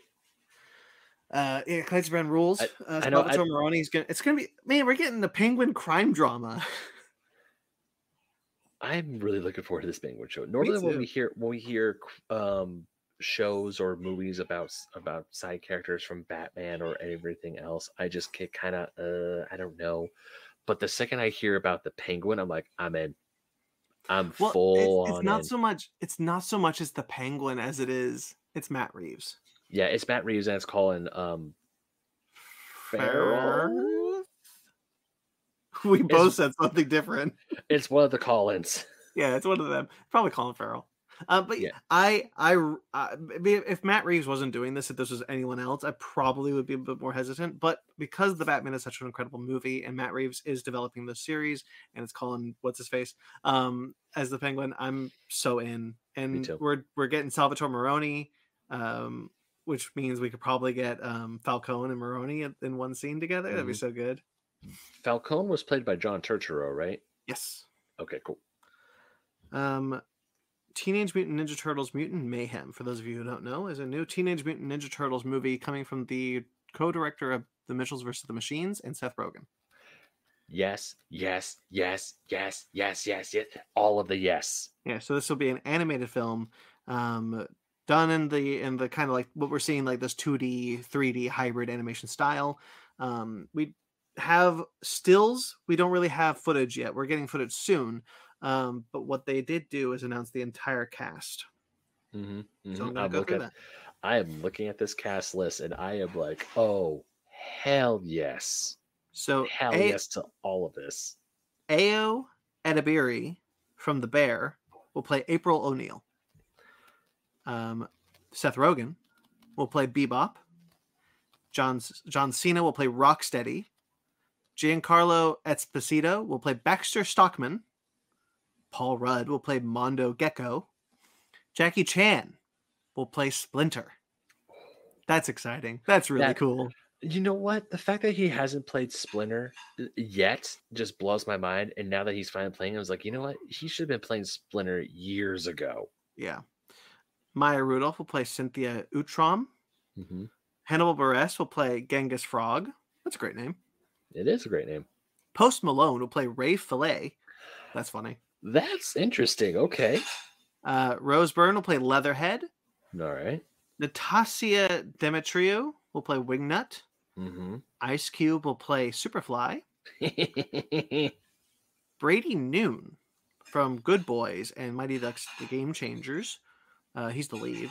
Okay. Well, he's not the lead in, in Good Boys, but he's one of the kids. He plays Thor in Good Boys, if you know what that is. Uh, you know, good, know that movie. Good Boys is that is that movie where the three kids where they go in and do um yes. stuff, right? Yes, very funny movie. Should definitely check it out if you haven't. I I should have. Damn. Oh, well. well. he's gonna play Raphael. Okay. Micah Abbey will play Donnie Donatello. Mm-hmm. Uh, Shamon Brown Jr. will play Michelangelo or Mike, mm-hmm. and Nicholas Cantu, who's in the Fabelmans, will play Leonardo, aka Leo. Mm-hmm. Um, incredible cast. I am I feel like I okay, so thanks to Shredder's Revenge, which is that um side-scrolling beat 'em up game that just came out the other um, last year for all major consoles, which is essentially a um, a throwback to old school arcade beat 'em ups. I know some of these characters because you fight a lot of different TMNT bosses through that game. I haven't heard of most of these characters. Neither have I, and I think yeah. I recognize a few of them thanks to the game. I once again, I am I can only mm, I don't want to say this is based off of the old cartoon because you know Turtles has had so many different cartoons and of so many different iterations of media throughout the years. But looking at this, I mean, of course, we know Bebop, we know Rocksteady, but I did notice there was one name missing. There's no Shredder. Yeah, I don't think they're doing Shredder this movie. That I don't want to say bold move, Cotton, but at the same time, kind of a bold move, Cotton. I think a smart move. Uh, yeah, because you know the the the Bay the Bay films are still. I know Baby did direct them, but he's associated with them. Um, but they're still in people's minds at this point. Mm-hmm. And uh, Ninja Turtles. And if you're doing what looks like they're doing, which is kind of this radical reinvention, stylistically at least, of the Ninja Turtles, you know, it's not a, it's not, it's clearly not a movie based on the original comic, which is incredibly dark. It's not even a, a show based on any. It's not a movie based on any comic comic thing. But um, the idea that we're kind of doing this reinvention of the turtles, we need to. We don't want to put Splinter in the first film because we want people to come back for another one, and the next one would be Splinter, uh, and then that, that way, Shredder. Thank you. Yeah. Um, you want the next one to be Shredder, um, mm-hmm. so that you can, or even the or the third one, so you have somewhere to go. You don't okay. want to put everything at, in the first in the first thing. True, because you know Kang's Kang, right? Kang, Krang, Krang, Krang. Yeah, He's also not in this, so like I yeah, understand. The, the tech, yeah, Technodrome. Yeah, so like you still you have places to go because what what I'm seeing here is a bunch of side characters from the Turtles franchise, and many of these many of these characters haven't been in movies before, um, mm-hmm. and I haven't seen a lot of the I haven't seen too many shows. So I'm sure they're in the shows, but like as far as mainstream audiences goes, this is a this is almost an entirely new cast of characters to get introduced to. Also, no oh shoot, no Casey Jones. Interesting. Yeah. Well, the first okay. the first the first film didn't have. Sure, Casey the first Jones. one. Yeah, first one didn't have Casey Jones. Um, yeah, I, I could see that. I could see the, the, first the first Bay film didn't have. Yeah, yeah. No, I, I know what you're you were talking about. You know what? That was Stephen actually... Amell. Yeah, I know. When he was. showed up, it was Stephen Amell. Yeah, yeah. I you never saw um uh Out of the Shadows, right? The second Bay Turtles film. Oh, I don't know. They kind of blurred together, honestly. Yeah, um, I I didn't hate it. I thought yeah. it was pretty fun. Oh, you know what? I haven't seen it because I've heard people say it's better, and I I haven't seen it. Okay. Yeah, yeah. I I saw it in theaters. It was actually not that bad. I was expecting it to be a lot worse, but it was pretty. It was really good, so, or maybe not really good, but it was still pretty decent. So Mag, Mag brought up um, it would be more hype to have Usagi Yojimbo for deep fans, but would be too much. Yeah, it would be too much because Yo- Usagi Yojimbo is pretty deep cut for for that for that character. But um, uh, real quickly, this is not in the news, Mag. Did you hear that they're doing a new crossover with Usagi? Um, they're tur- they're going to do a Turtles miniseries um, in the comics. Uh, uh, it's going to be crossing over. Um, I personally haven't read Usagi Yojimbo yet, but I, have got the first volume that I want to check out. Uh, I've heard great things about the character. So I've only heard things about Usagi. I only know Usagi Yojimbo because I think I have some Viz comic books, but they're Pokemon comic books, like standard American size books. Sure. Um, but it's they're drawn black and white manga style, and there's ads for Usagi Yojimbo in those books, and I'm like, I don't know who this character is, but that's a rabbit with a samurai sword, and I think that's cool. Yeah, he's a cool character. There was actually a show. A Netflix did a did a show recently, um, an, a kids animated show that was based on Usagi Yojimbo. I didn't hear anything about it, but it happened. Hmm, happened. Uh, Max still in the comments saying that already hyped for it. As always, recommend reading the old books. Yeah, I tried to read. I want to read the first run because I know they've done omnis, but omnibus uh books, but like I can never find the first volume of those whenever I'm looking in stores. So I, I just decided to buy it online. Anyway. Um, all right. Lord of the Rings news. Mm. Talked about this last week. We talked about how how uh, Zaslav wants to make new Lord of the Rings movies. Well, we now know that the reason why is because he wants Lord of the Rings to be a franchise in the vein of Star Wars. Thanks, I mm, hate no. it. No, no, I'm good. Thanks, though. No. no, no, no, no, no, no. I hate this. I hate this so much. And it's not the fact that there's a po- look. I'm okay. I I like more Lord of the Rings. I love Lord of the, you guys. You I love Lord of the Rings films. I tolerate the Hobbit movies. I mean, I'll probably still put them on every once in a while in case I just want a good adventure. Desolation Smaug is my personal favorite because you know I Dragon. Don't hate them. I don't hate them either. But I hate this idea of wanting to turn the Lord of the Rings into Star Wars because the Lord, I feel like, I mean, yes, I know there's a lot of stories that you can do thanks to Silmarillion, but at the same time, while Star Wars has Star Wars, like where George Lucas, is like, hey, this is a set story, but there are still so much more that Star Wars could be and has been Whereas with Lord of the Rings, I feel that it's much more, I don't want to say set in its ways, but there's just not a lot to go off of, I feel. I see. Does that, I does that do, am I making sense? Because I have a lot of feelings about this. No, you are. But I, I see the, I see the intent. I really do. Because if you think about the two, like, I, I think Star Wars is an apt comparison um, not just as the films go, because you know, good original trilogy, shit prequel trilogy. Um, I like the prequels. I shouldn't have said that. Um, but the idea of like you know, they're both expansive worlds with uh, corners that have never been touched before, with eh, millions of years of history that can be that can be mined in any way, shape, or form. But there is something about Lord of the Rings that feels I I hesitate to use this word, but almost sacred. Yeah, Probably yeah, it because it started as a book and Lord of the, and Star Wars didn't. Mhm. Star Wars is really derivative of other things. Like it's it's common knowledge that it, it's it's Flash Gordon and John Carter and uh also and World War II movies all put in a blender and made into Star Wars and like that's cool. But like Lord of the Rings is kind of the like the blueprint for fantasy because those books are so old. I don't I don't think this is a good idea because there's not because there, it's not like a comic book. It's not like a long running comic book franchise like Marvel where you could mine stories for decades to come because there's 80 years of material that you can that, that you can deal with. Yeah, There's a finite amount of Lord of the Rings, and I know that Christopher Tolkien puts out a bunch of books uh, of like fi- unfinished manuscripts and and things like that. But there's still a finite amount of Lord of the Rings. There's a finite amount of history. So if you end up going into the into the idea of like this is original story you you you, you risk you, there's a larger risk than there is with Star Wars I think um and I think I think Rings of Power took a huge risk I am happy to say that I believe it paid off um there's an animated movie coming soon which I'm pretty looking forward to. I think that could be kind of cool um I'd like to see that. Anything from that I don't know where, where that's been. So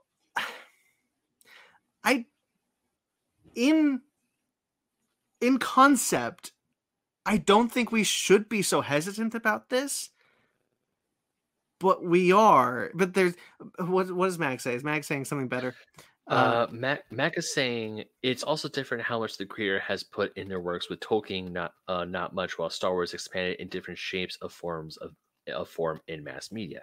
That's a really good point. How Star Mhm. Wars Star Wars has always kind of been a multimedia franchise uh, with books and comics and video games and multiple and multiple and multiple creators have had their spin on Star Wars, whereas n- really only one person has had a say in Lord of the Rings, and that's Tolkien.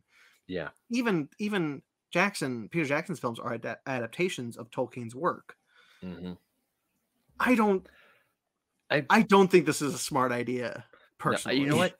I think because George Lucas created Star Wars, but Peter Jackson adapted it from Lord. I think because the Lord of the Rings films that we know and love are adaptations, whereas a lot of Star Wars media, while based on original works from George Lucas, 100% they're 100% original Hmm. in an in a very broad sense. Whereas you have like the um you have like the High Republic, or even back before Disney bought Lucasfilm, you mentioned how there were tel- television shows and video games. There was this video game where you got the plans from the Death Star to get the Princess Leia. I forgot what the, the title of the game was, but there was a video game about it Rogue One. before Disney.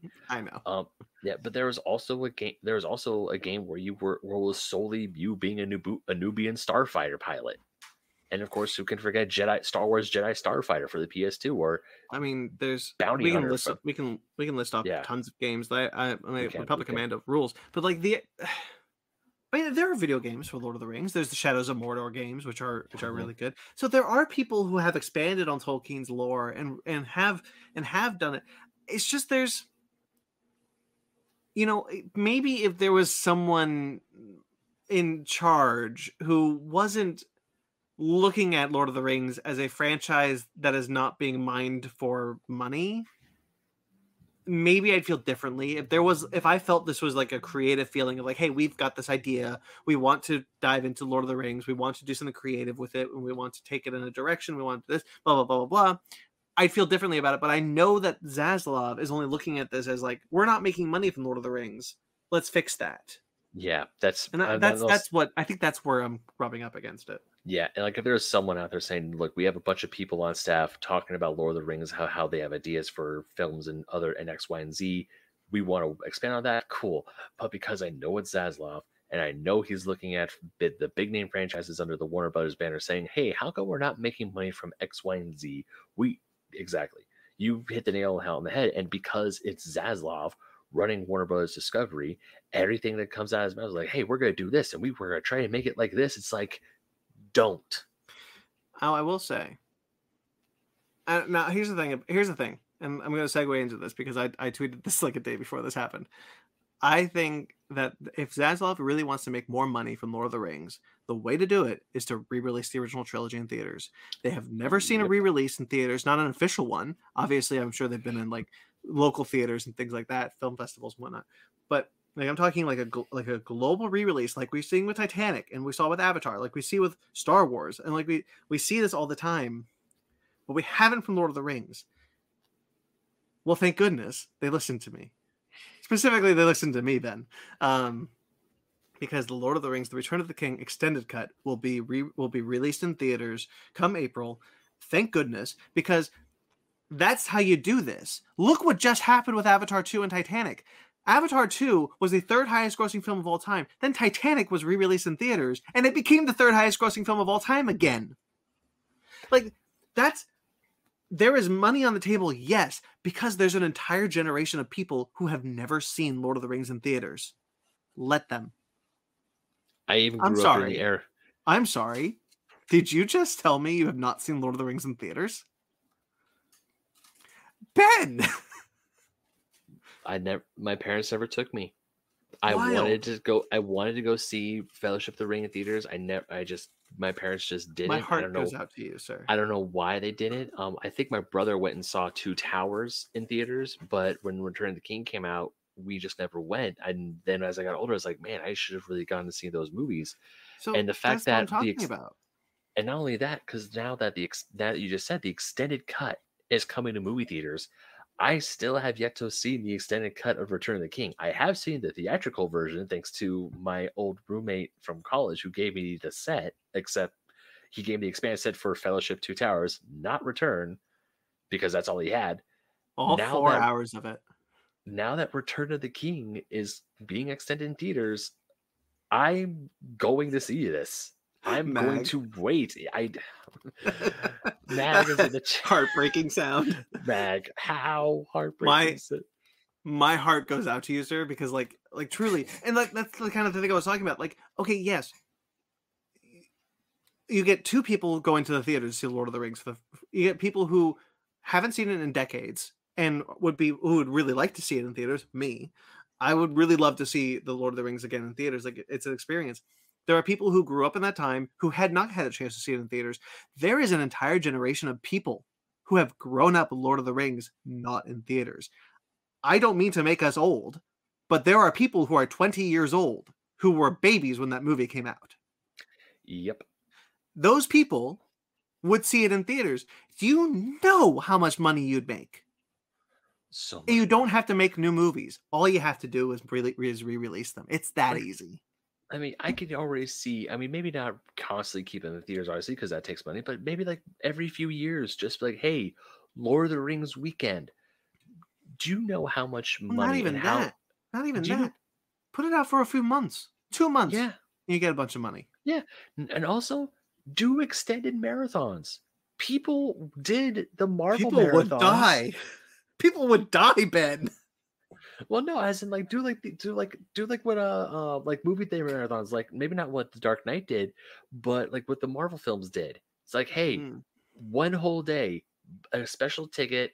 I mean, it's a little higher price because you're gonna be there, but there's breaks in between because a lot of movie theaters have restaurants and places to go eat around them. You can go and watch the Lord of the Rings, the extended cuts, two hour break, extended cut, two hour break, extended cut, go home. I won't. I, I yeah, do I it. don't It's an all day thing, but I would do it.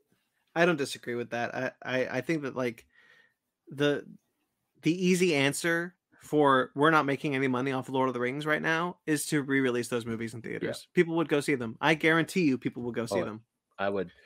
Honestly, the fact that Return of the King is doing it, I am going to make it my damn mission to go see Return of the King in theaters. I went to see Titanic in theaters. That movie's awesome. Of course, I went to see it in theaters. I would I- kill to see Lord of the Rings in theaters again. Are you I- kidding me?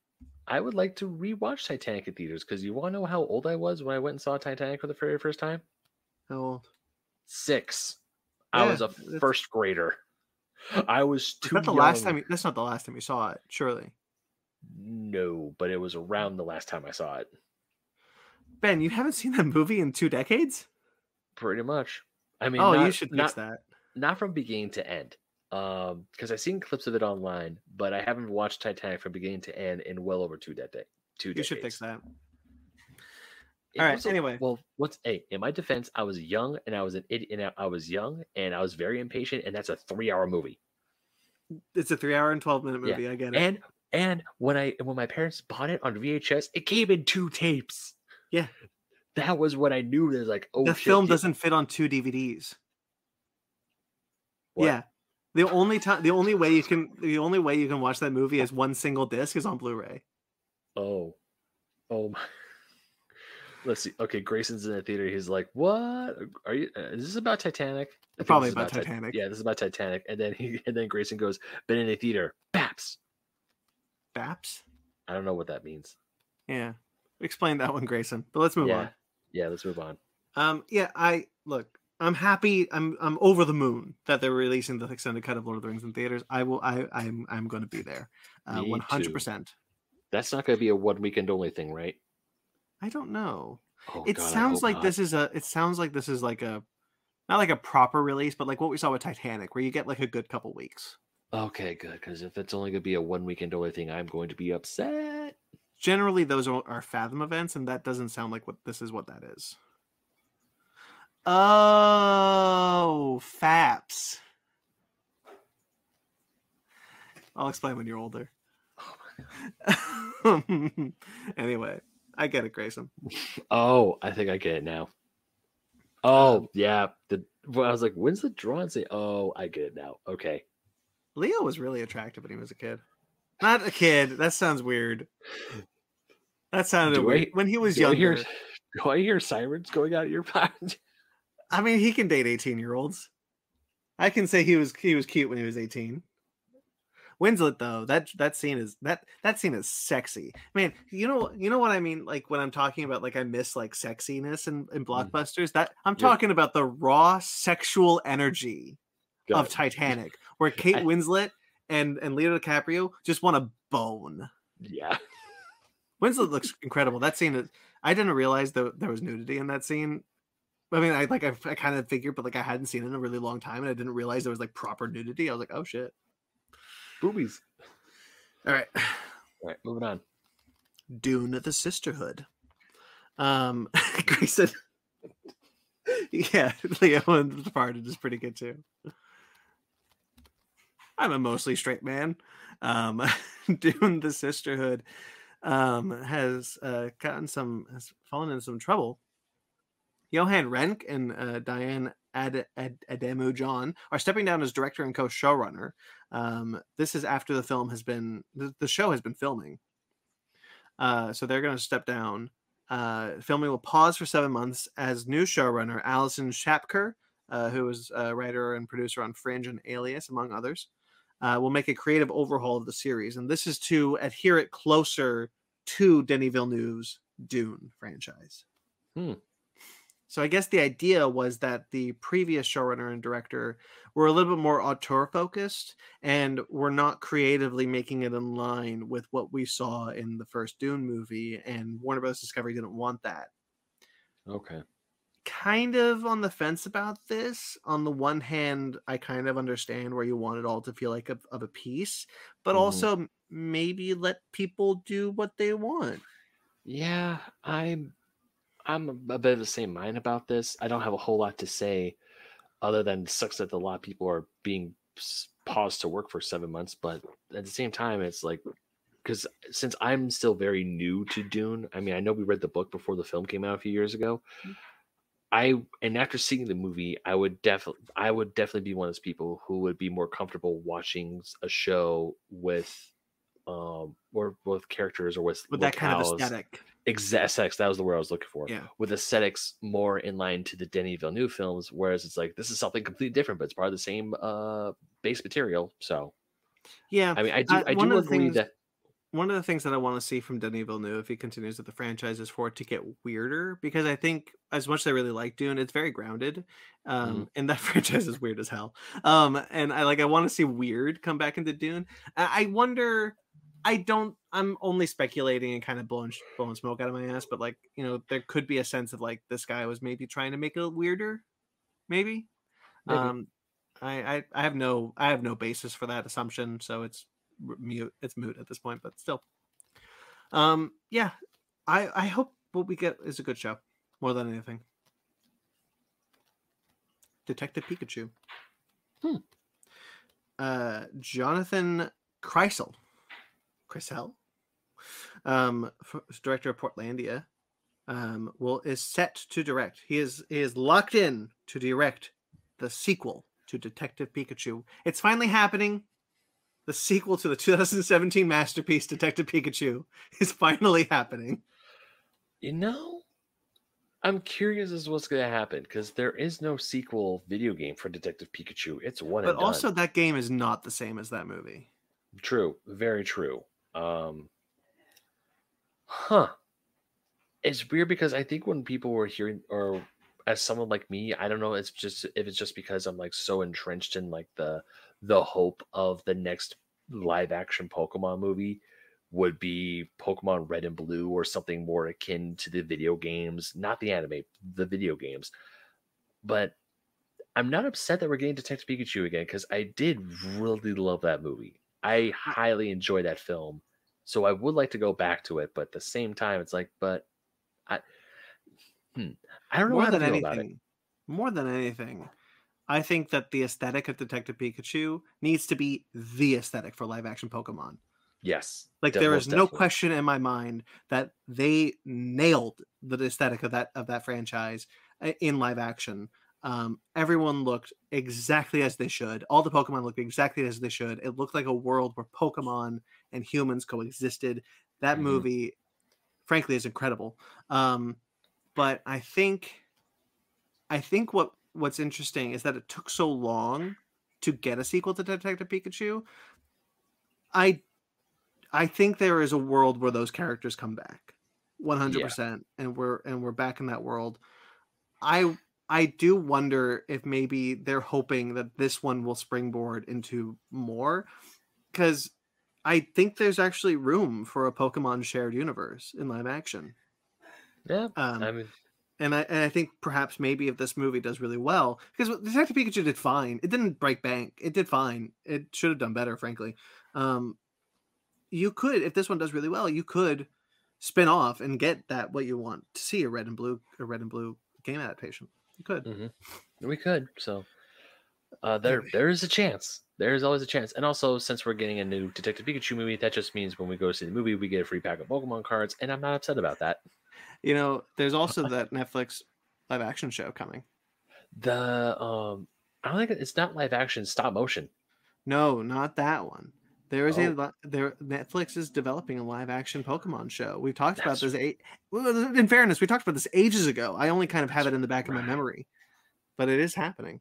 That's right. I forgot about that. I was only focused on the because I I did watch the Pokemon Presents recently. Concierge, Pokemon Concierge.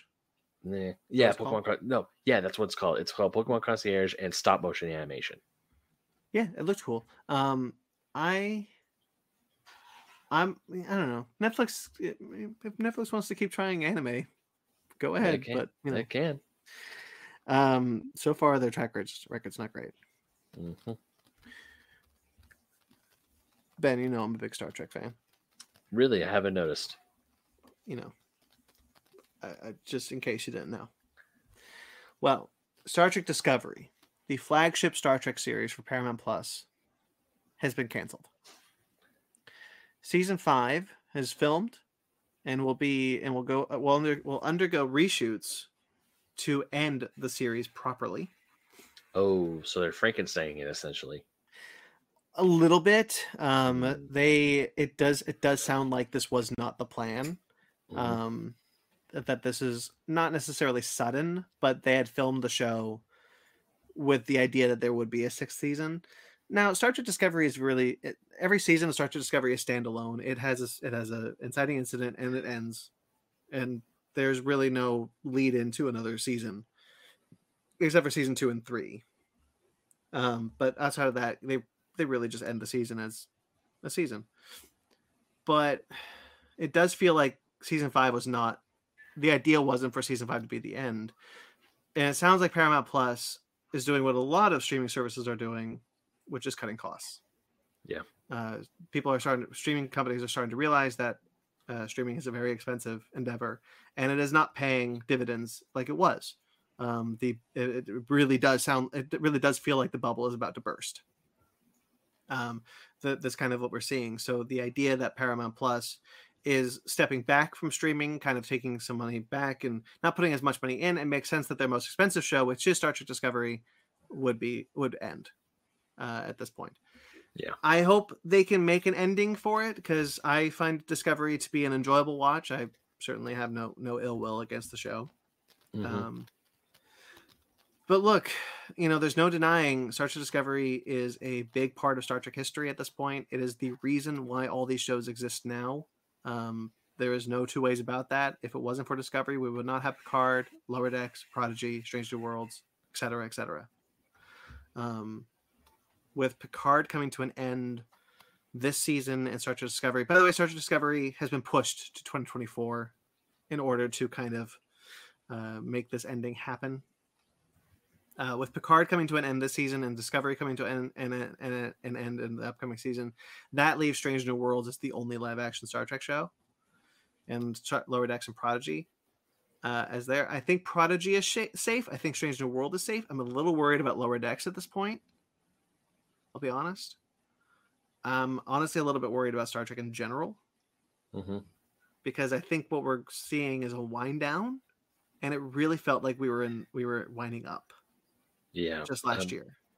because also like especially last year it feels like star trek was it was like star trek's back baby um like that we were getting all these new shows all these things were coming around so to hear that the flagship the one that started all star uh, star trek discovery is ending it's it's a bummer to hear and the fact that they're forcing season five to be the last season yeah i'm a little nervous for i'm a little nervous for you because that uh, it reminds me a lot of what creators had to do. I know I know it's not the same thing, but at Disney Animation where it's like they had this huge long plan for their shows, but then the bigwigs just said just came in and said, "Okay, no, you're actually going to be finished here. So make sure you get your endings done and you can't do the long form story that you really wanted even though the show is wildly popular." Yeah, I mean it's not necessarily that. Um, like I said, Discovery doesn't really do long form storytelling. Um, it, it- every season is a self contained season that you can watch as its own, and you can always be confident that the season will be will be will end it will end everything with a nice bow. Mm-hmm. So you just kind of have to give it a proper send off. There's two shows that have been rumored for quite some time: a Section Thirty One series starring Michelle Yeoh, uh, soon to be Oscar-winning Michelle Yeoh, um, and uh, a a 32nd Century Starfleet Academy series. Both of which would be live action, and I would be happy to see movement on those. Um, and there's a lot of pressure to kind of spin off Picard into a new season, into a new show. I hope that's true.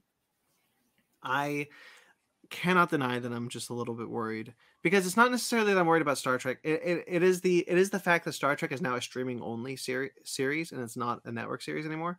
Right. Um, and the streaming bubble is about to pop. We are Mhm. seeing net. We are seeing streaming services pull back. Uh, they're not dropping the money they used to. Netflix is struggling like hell. We're seeing it with their password sharing plans. Um, the the the it, it is. We are we are seeing an end of the golden age of streaming. yeah. Um, and I I believe that's a fact Mhm. personally.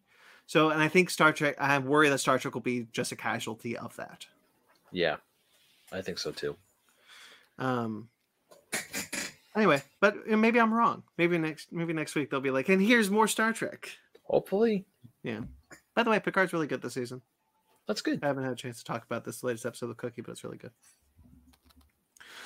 Dead by Daylight, a game we like, We do like that game.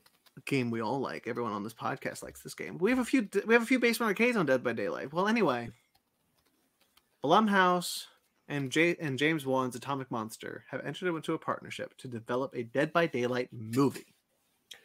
I can see this being good. Me too. I mean, Dead by Daylight.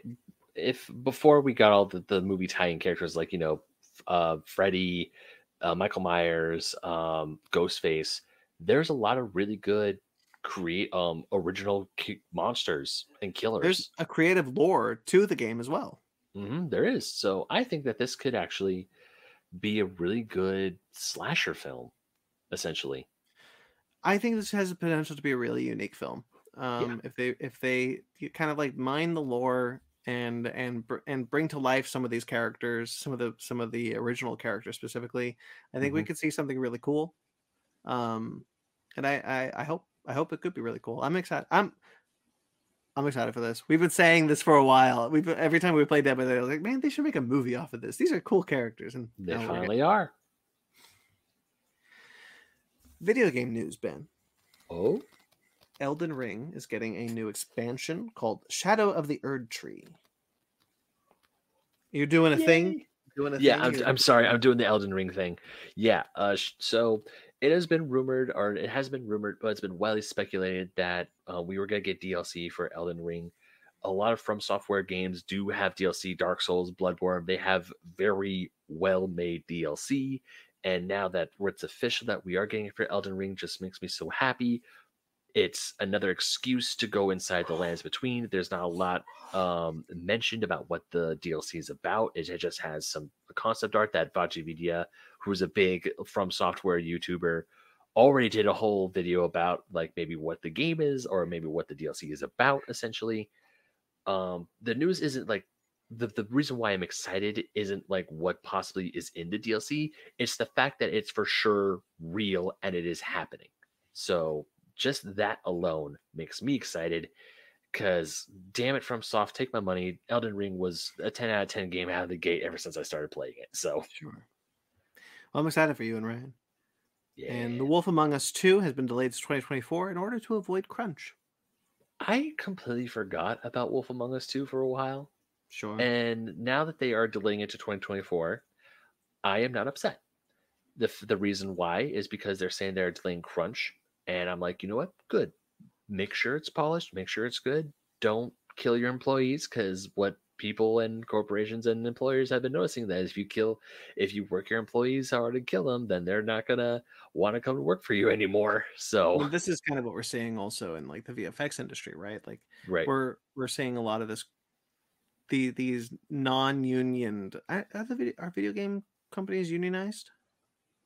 I'm i want to say some are but not all of them well what we're seeing i won't say unionized but we're seeing like people take advantage of like these these like you know we're doing 14 hour days and and Yeah. you only get paid for for eight of those hours and like um i think stu- i think developers and studios need to realize that if you delay something you create a better atmosphere and you create a better product Yeah, definitely. Sorry, I'm trying to plug in my power cord real quick. Um, I completely agree. Um, look, a delayed games being delayed, it, it does suck, but it's okay.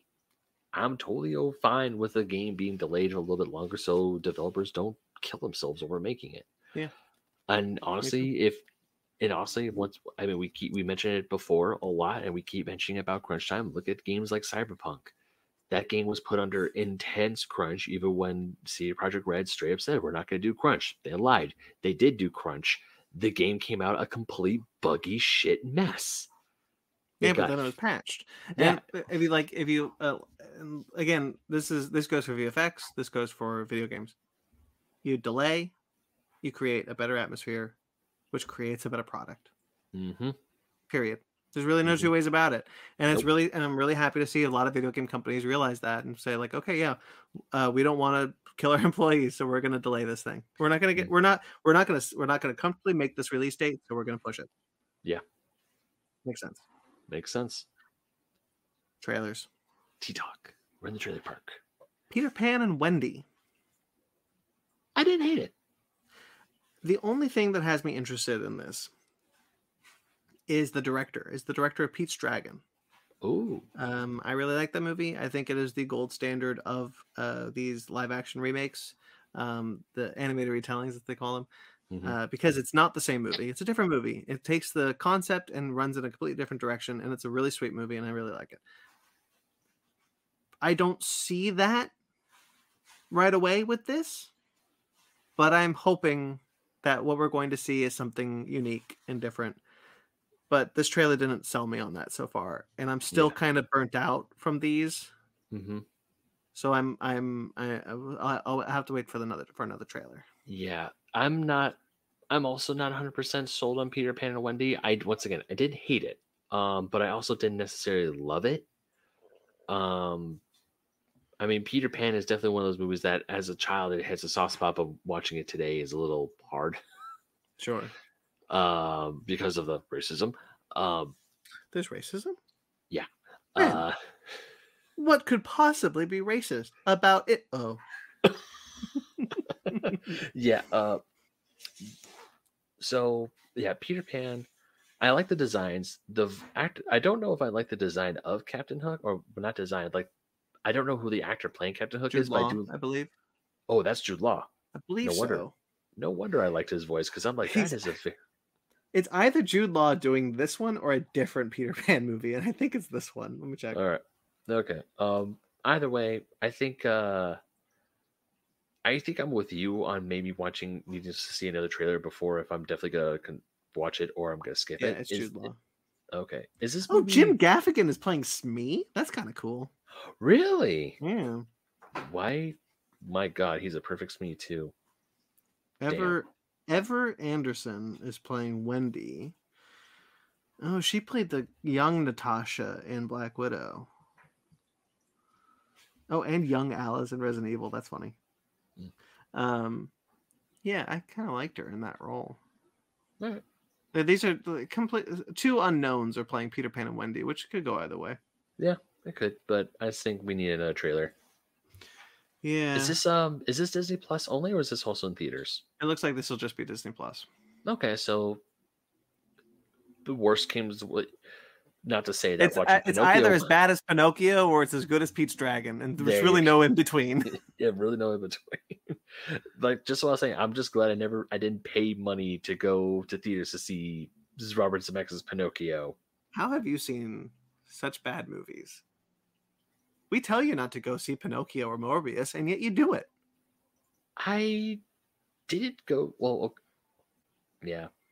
You're the only one who saw Morbius, my friend. I am the only one who saw Morbius. I really oh no, am. Ben saw Mor. uh, Sorry, Ryan saw Morbius, but he saw he saw a stre- he saw like a live stream of it. I think. Yeah, I think did. Discord. Anyway, Haunted Mansion. I am excited for this one. I think this one looks pretty cool. I, they're still they're kind of still doing a comedy angle with it, which I guess they probably can't avoid. I still lament that we're not going to get that kind of Del Toro horror haunted mansion movie because I think like haunted mansion could be a good horror movie. Um, but I think what they I think what they're doing here is pretty interesting. Um, there's the there's some good uh, imagery. Um, it's the bride is the kind of looks like the bride is like the main villain, right? Constance the Bride, yeah. Yeah, that looks good. That actually has a genuine scare in the trailer. Oh no.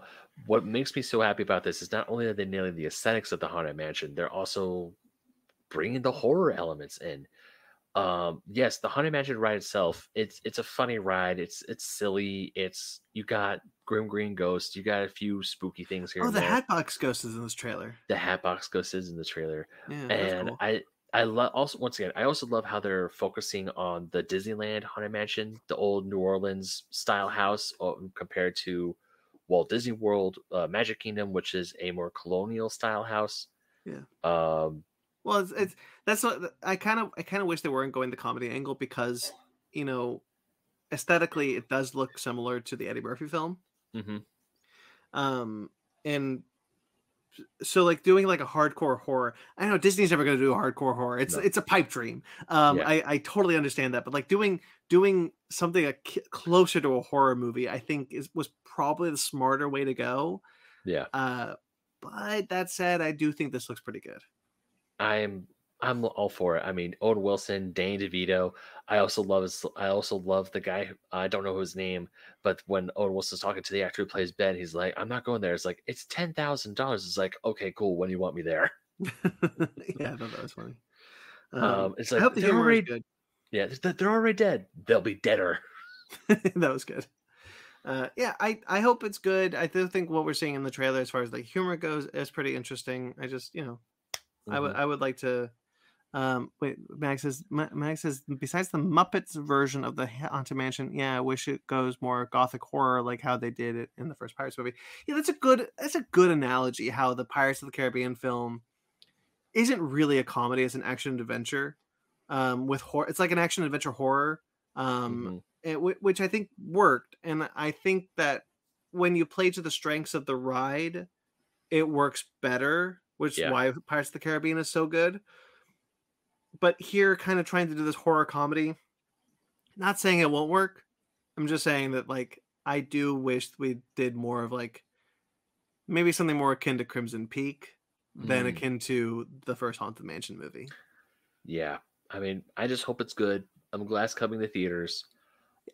True. and I mean, so far it looks great, and it's I I'm I can't wait to see second trailer to see more footage. But at the same time, it's like I'm I'm for it. I'm in. Yeah. All right. Shall we go into our main topic then? Yeah, why not?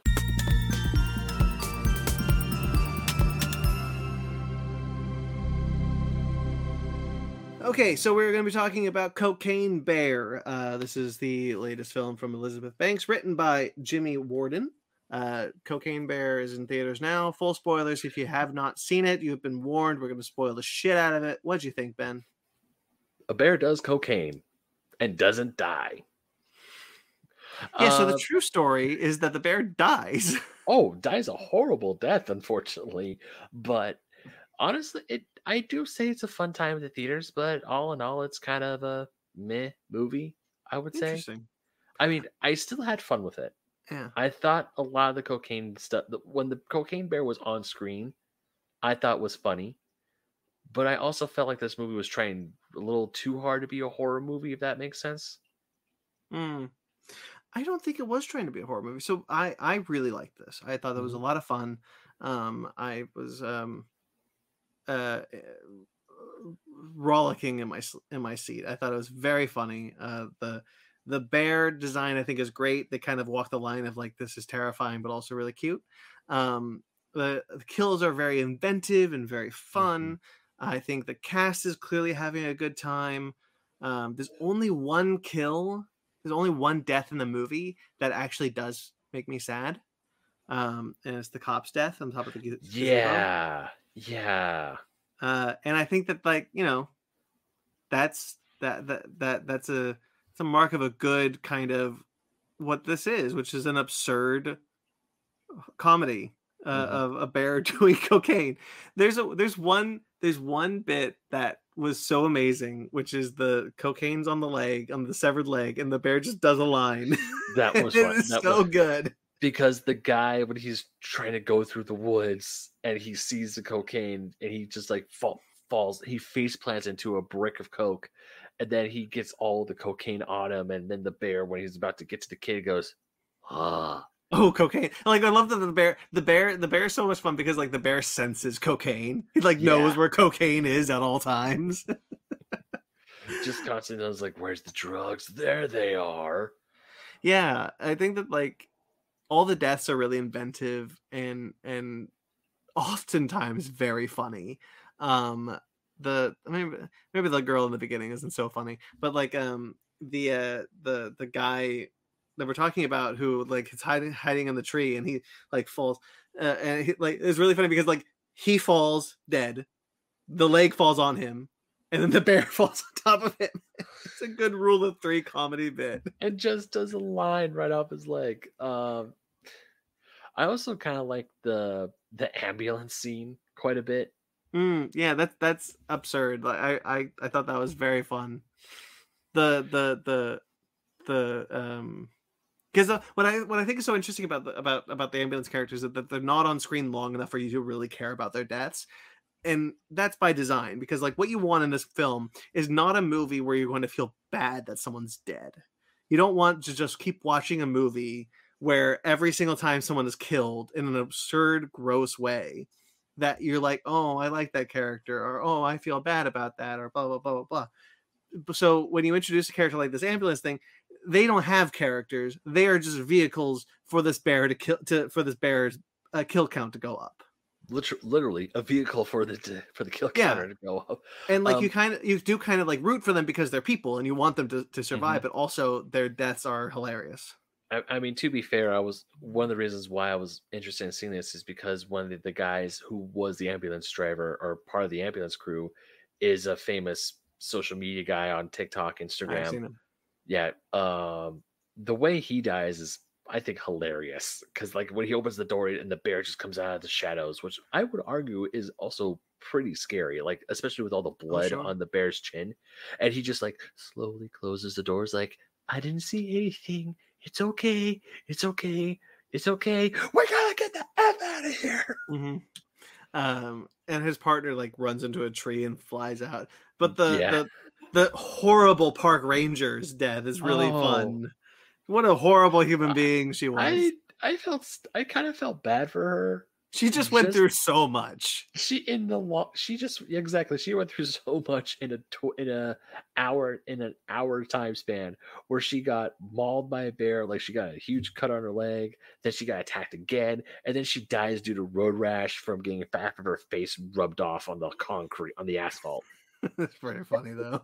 rough way to go Yeah, I think that there's um uh, I, I really like the cast in this. Um, O'Shea Jackson Jr. and Alden Ehrenreich are really fun together.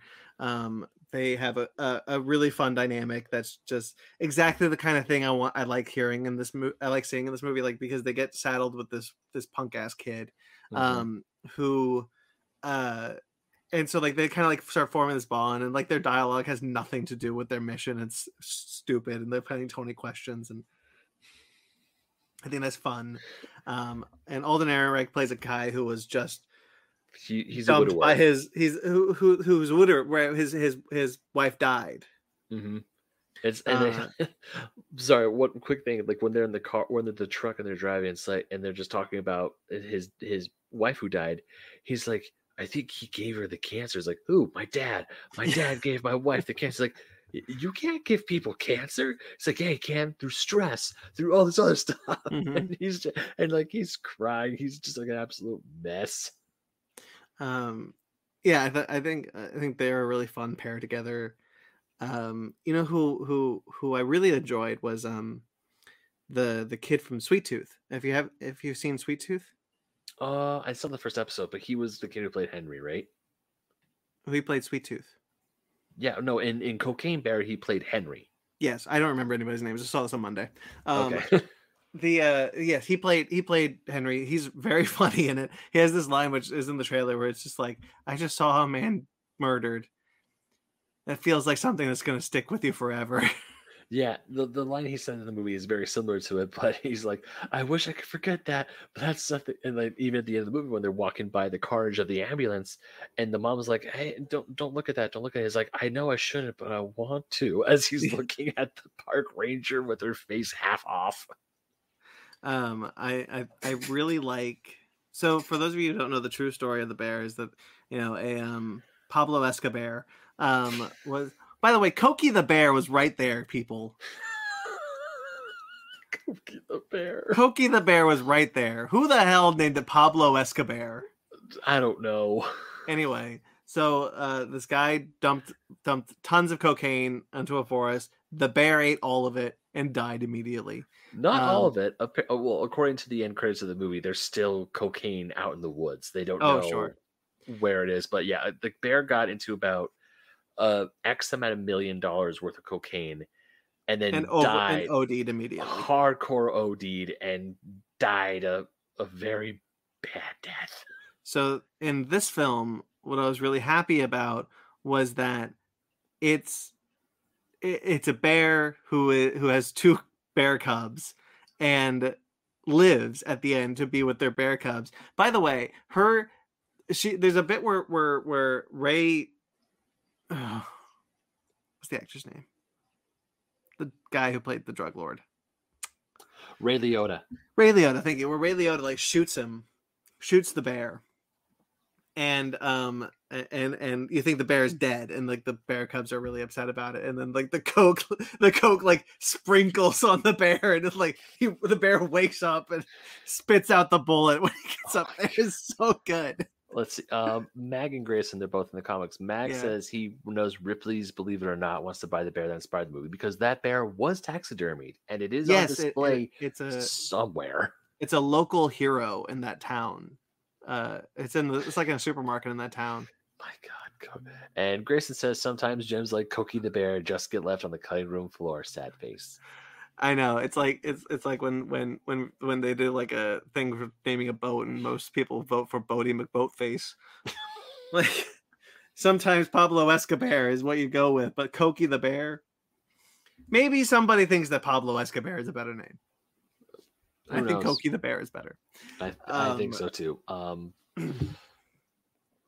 I had something else. I think the one character who I felt like didn't really need to show up for a twist was the um was the, The other cop? cop. Yeah, the other cop. I agree.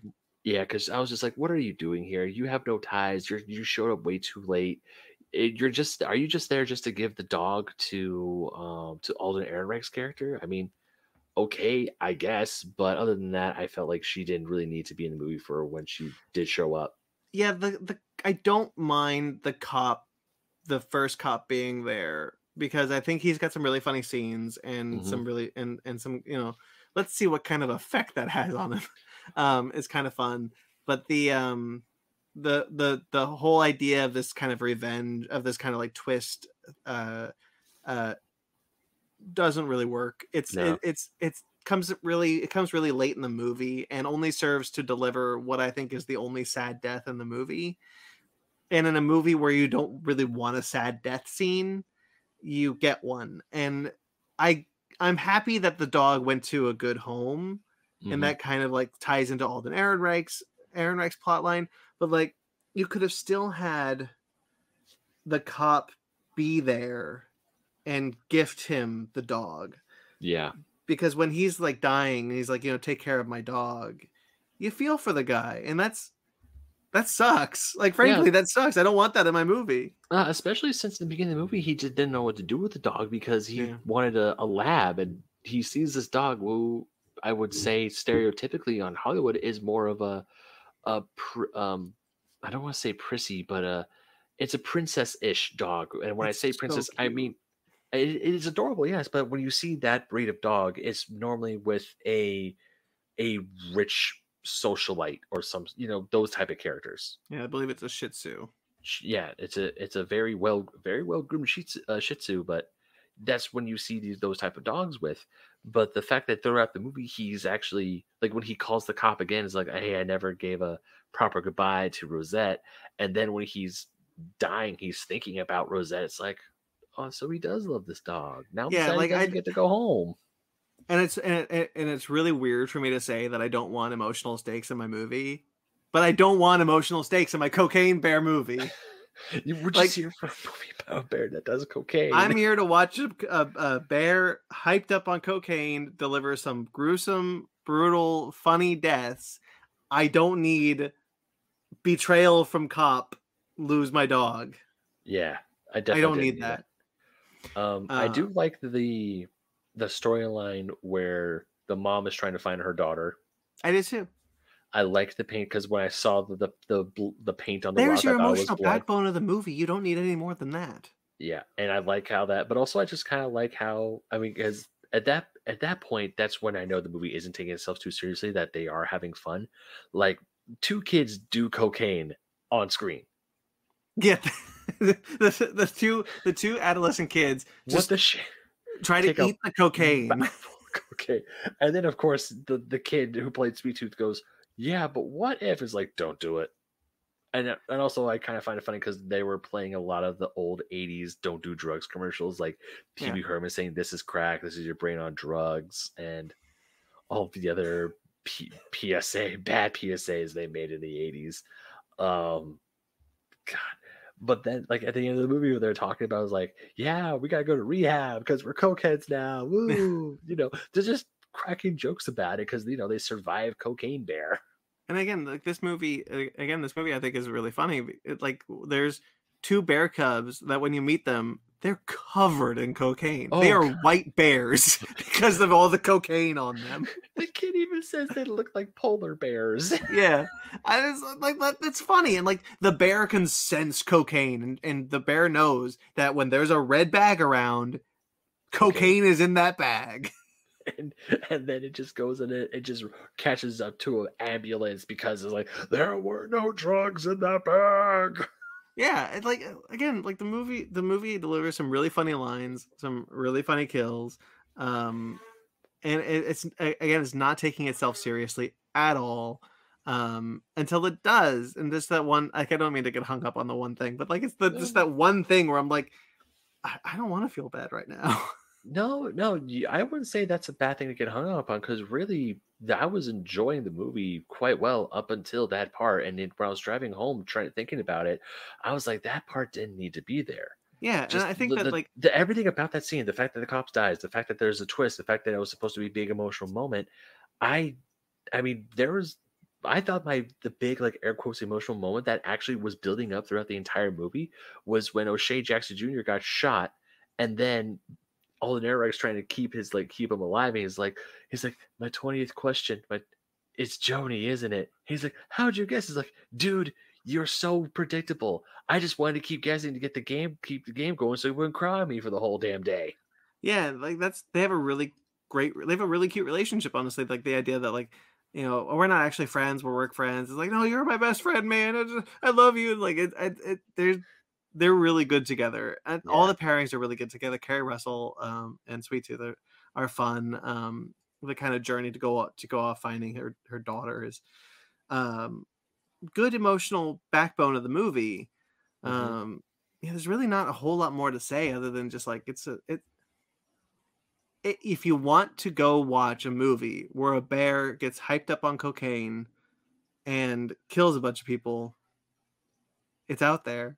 The yeah. the the guy sitting next to me, by the way, had a great time watching this movie because he like the bear was like Jaws to this kid. Like he like when he saw the bear because like oftentimes when you see the bear, he's just kind of like you know the bear's just kind of like minding his own business, not really hunting. He's just kind of sniffing around looking for cocaine.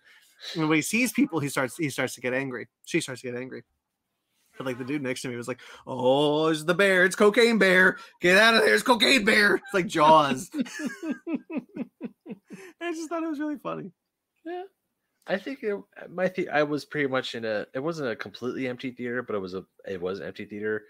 Although I did hear some small children behind me, so that kind of got me a little like, you do. this movie is rated R. There are children doing cocaine in this movie. Yes.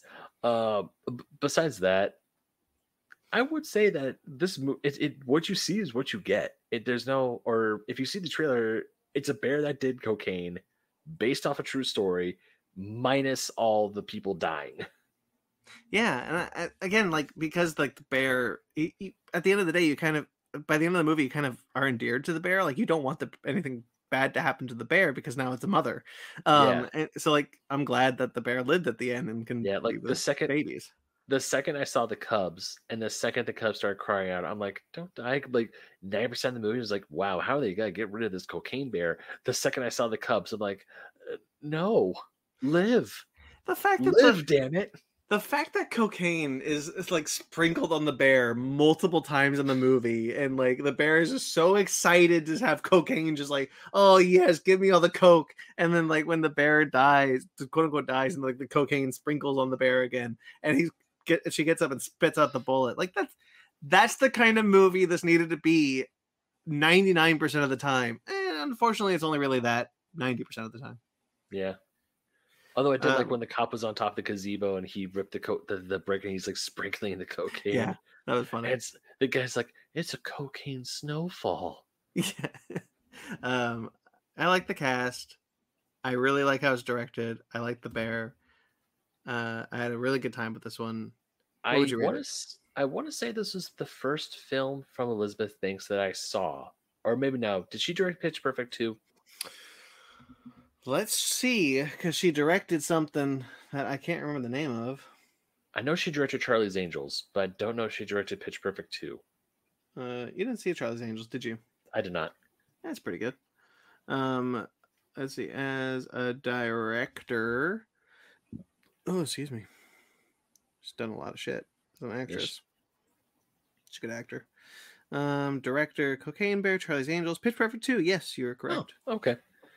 Yeah, because when it said directed by Elizabeth Banks, I was like, I did not know that. But then, of course, starts to make sense because when people were taking pictures or show spraying around on social media about because she was at the um at the premiere, I was like, why is Elizabeth Banks at the premiere for Cocaine Bear? And then turns out she directed it. So I'm like, okay, cool. What was that Uh, James Gunn produced Superman, evil Superman movie? Brightburn. Brightburn. Thank you. Who the hell directed that movie? Uh, no clue. Um, but to answer your question on what why I would rate it, I would probably rate it. Uh, I rate it a six point five to be honest. I mean, Really? it's That's yeah, low. eh, I would still say it's good. Um, I, I was I probably I don't know. I might I, if the more I stew on it, I might give it a better a better review. But there are once again there are parts of the movie I do like, but uh, at the same time I just don't have a lot to say about it. It's not one of those films where it's like I do have. It's weird. It's one of those like middling movies, but I favor it a little bit more because it is just like, hey, we're here to have some fun. Yeah. But at the same time, it's just it didn't really like can I don't I don't want to say connect with me, but it just it was just one of those films where I walked out I was like, yeah, I mean, I'm not angry that I saw it, but at the same time, I was like, yeah, it's something I saw.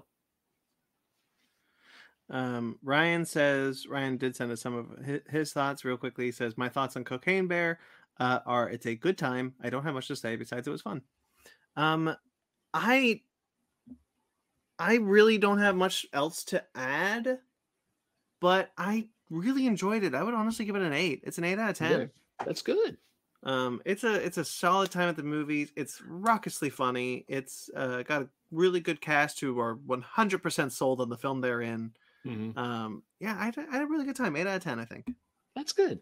I I maybe my if I had a different theater experience, it my rating might have changed because I was just in a theater with that was mostly quiet. I was by myself. I think the closest people to me were like two or five seats down away. Sure. Um, I mean, I, what's it? I'm not mad that I saw it. I'm glad I saw it.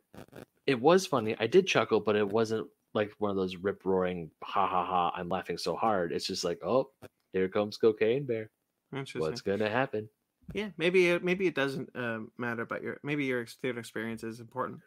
Maybe it do- yeah, maybe it does. But other once again, I, i'm still glad I saw it. All right, so that's Cocaine Bear, and we're not going to do our book club. It was Ryan's turn to do the book club uh, this week. Uh, he, he he unfortunately could not make the make the show. Rightfully so. Ryan's Ryan's window just pops up automatically. He's like, I have been summoned. we um you know I always hold that if you need to take a if you need to take a week off, you need to take a break. You take that break. This show is not worth your mental health. Um, it is worth mine. It's not worth yours. Um, It's not worth yours either, bud. we'll see. If, if this works, man, if this works, if we if this works, it's worth it. I'm kidding. All right. I would prefer I would sooner kill myself for this show. Like like work myself to the to the bone for this show than I would for any other job I've ever had. Uh, let me just put it that way. Okay. I, I I like the show. I'm glad we do it. Uh, but yeah, if you you know you gotta take a break, you gotta take a break. Understandable. But so his his book club of Star Wars Bounty Hunter Volume One, Galaxy's Deadliest, will be next week, Next. week. which will also see the return of our good friend Sparks Witty. Yay! Back from France. Uh, next week, you will also hear us talk about Scream Six. Re, re, re, We're re. here. We did it. It's time to watch the latest entry in the Scream franchise, Scream Six. Re, re, re, re. I don't know why I'm doing That's the psycho. Psycho. that is psycho. I don't know why I'm doing that one. Uh, cool. So, it's, of course, uh, stay tuned for that um, and other things. All right, guys. Uh, make sure to like this video and subscribe to this channel. Excuse me. You're excused. Make sure to like this video, subscribe to this channel, check out all sorts of other things. Uh, like I mentioned up top, Conversation Season 2 is coming in April. Uh, that is, I believe, a, a, a easy enough uh, deadline for me to meet. Uh, so stay tuned. Again, it'll be it'll be bi-weekly like it was last time, so every other week. Um, uh, so yeah, I'm excited for you guys to listen to it. I'm excited to listen to it. There are episodes that I recorded a year ago. Oh lordy. that are definitely out of date, but you're getting them. Um, of course, you can check out more things on our YouTube channel. Mag, of course, take care, YouTube. Catch you later. YouTube. Good night, bud. Um, you can check out uh, more things on our YouTube channel, such as Fake Nerds Watch.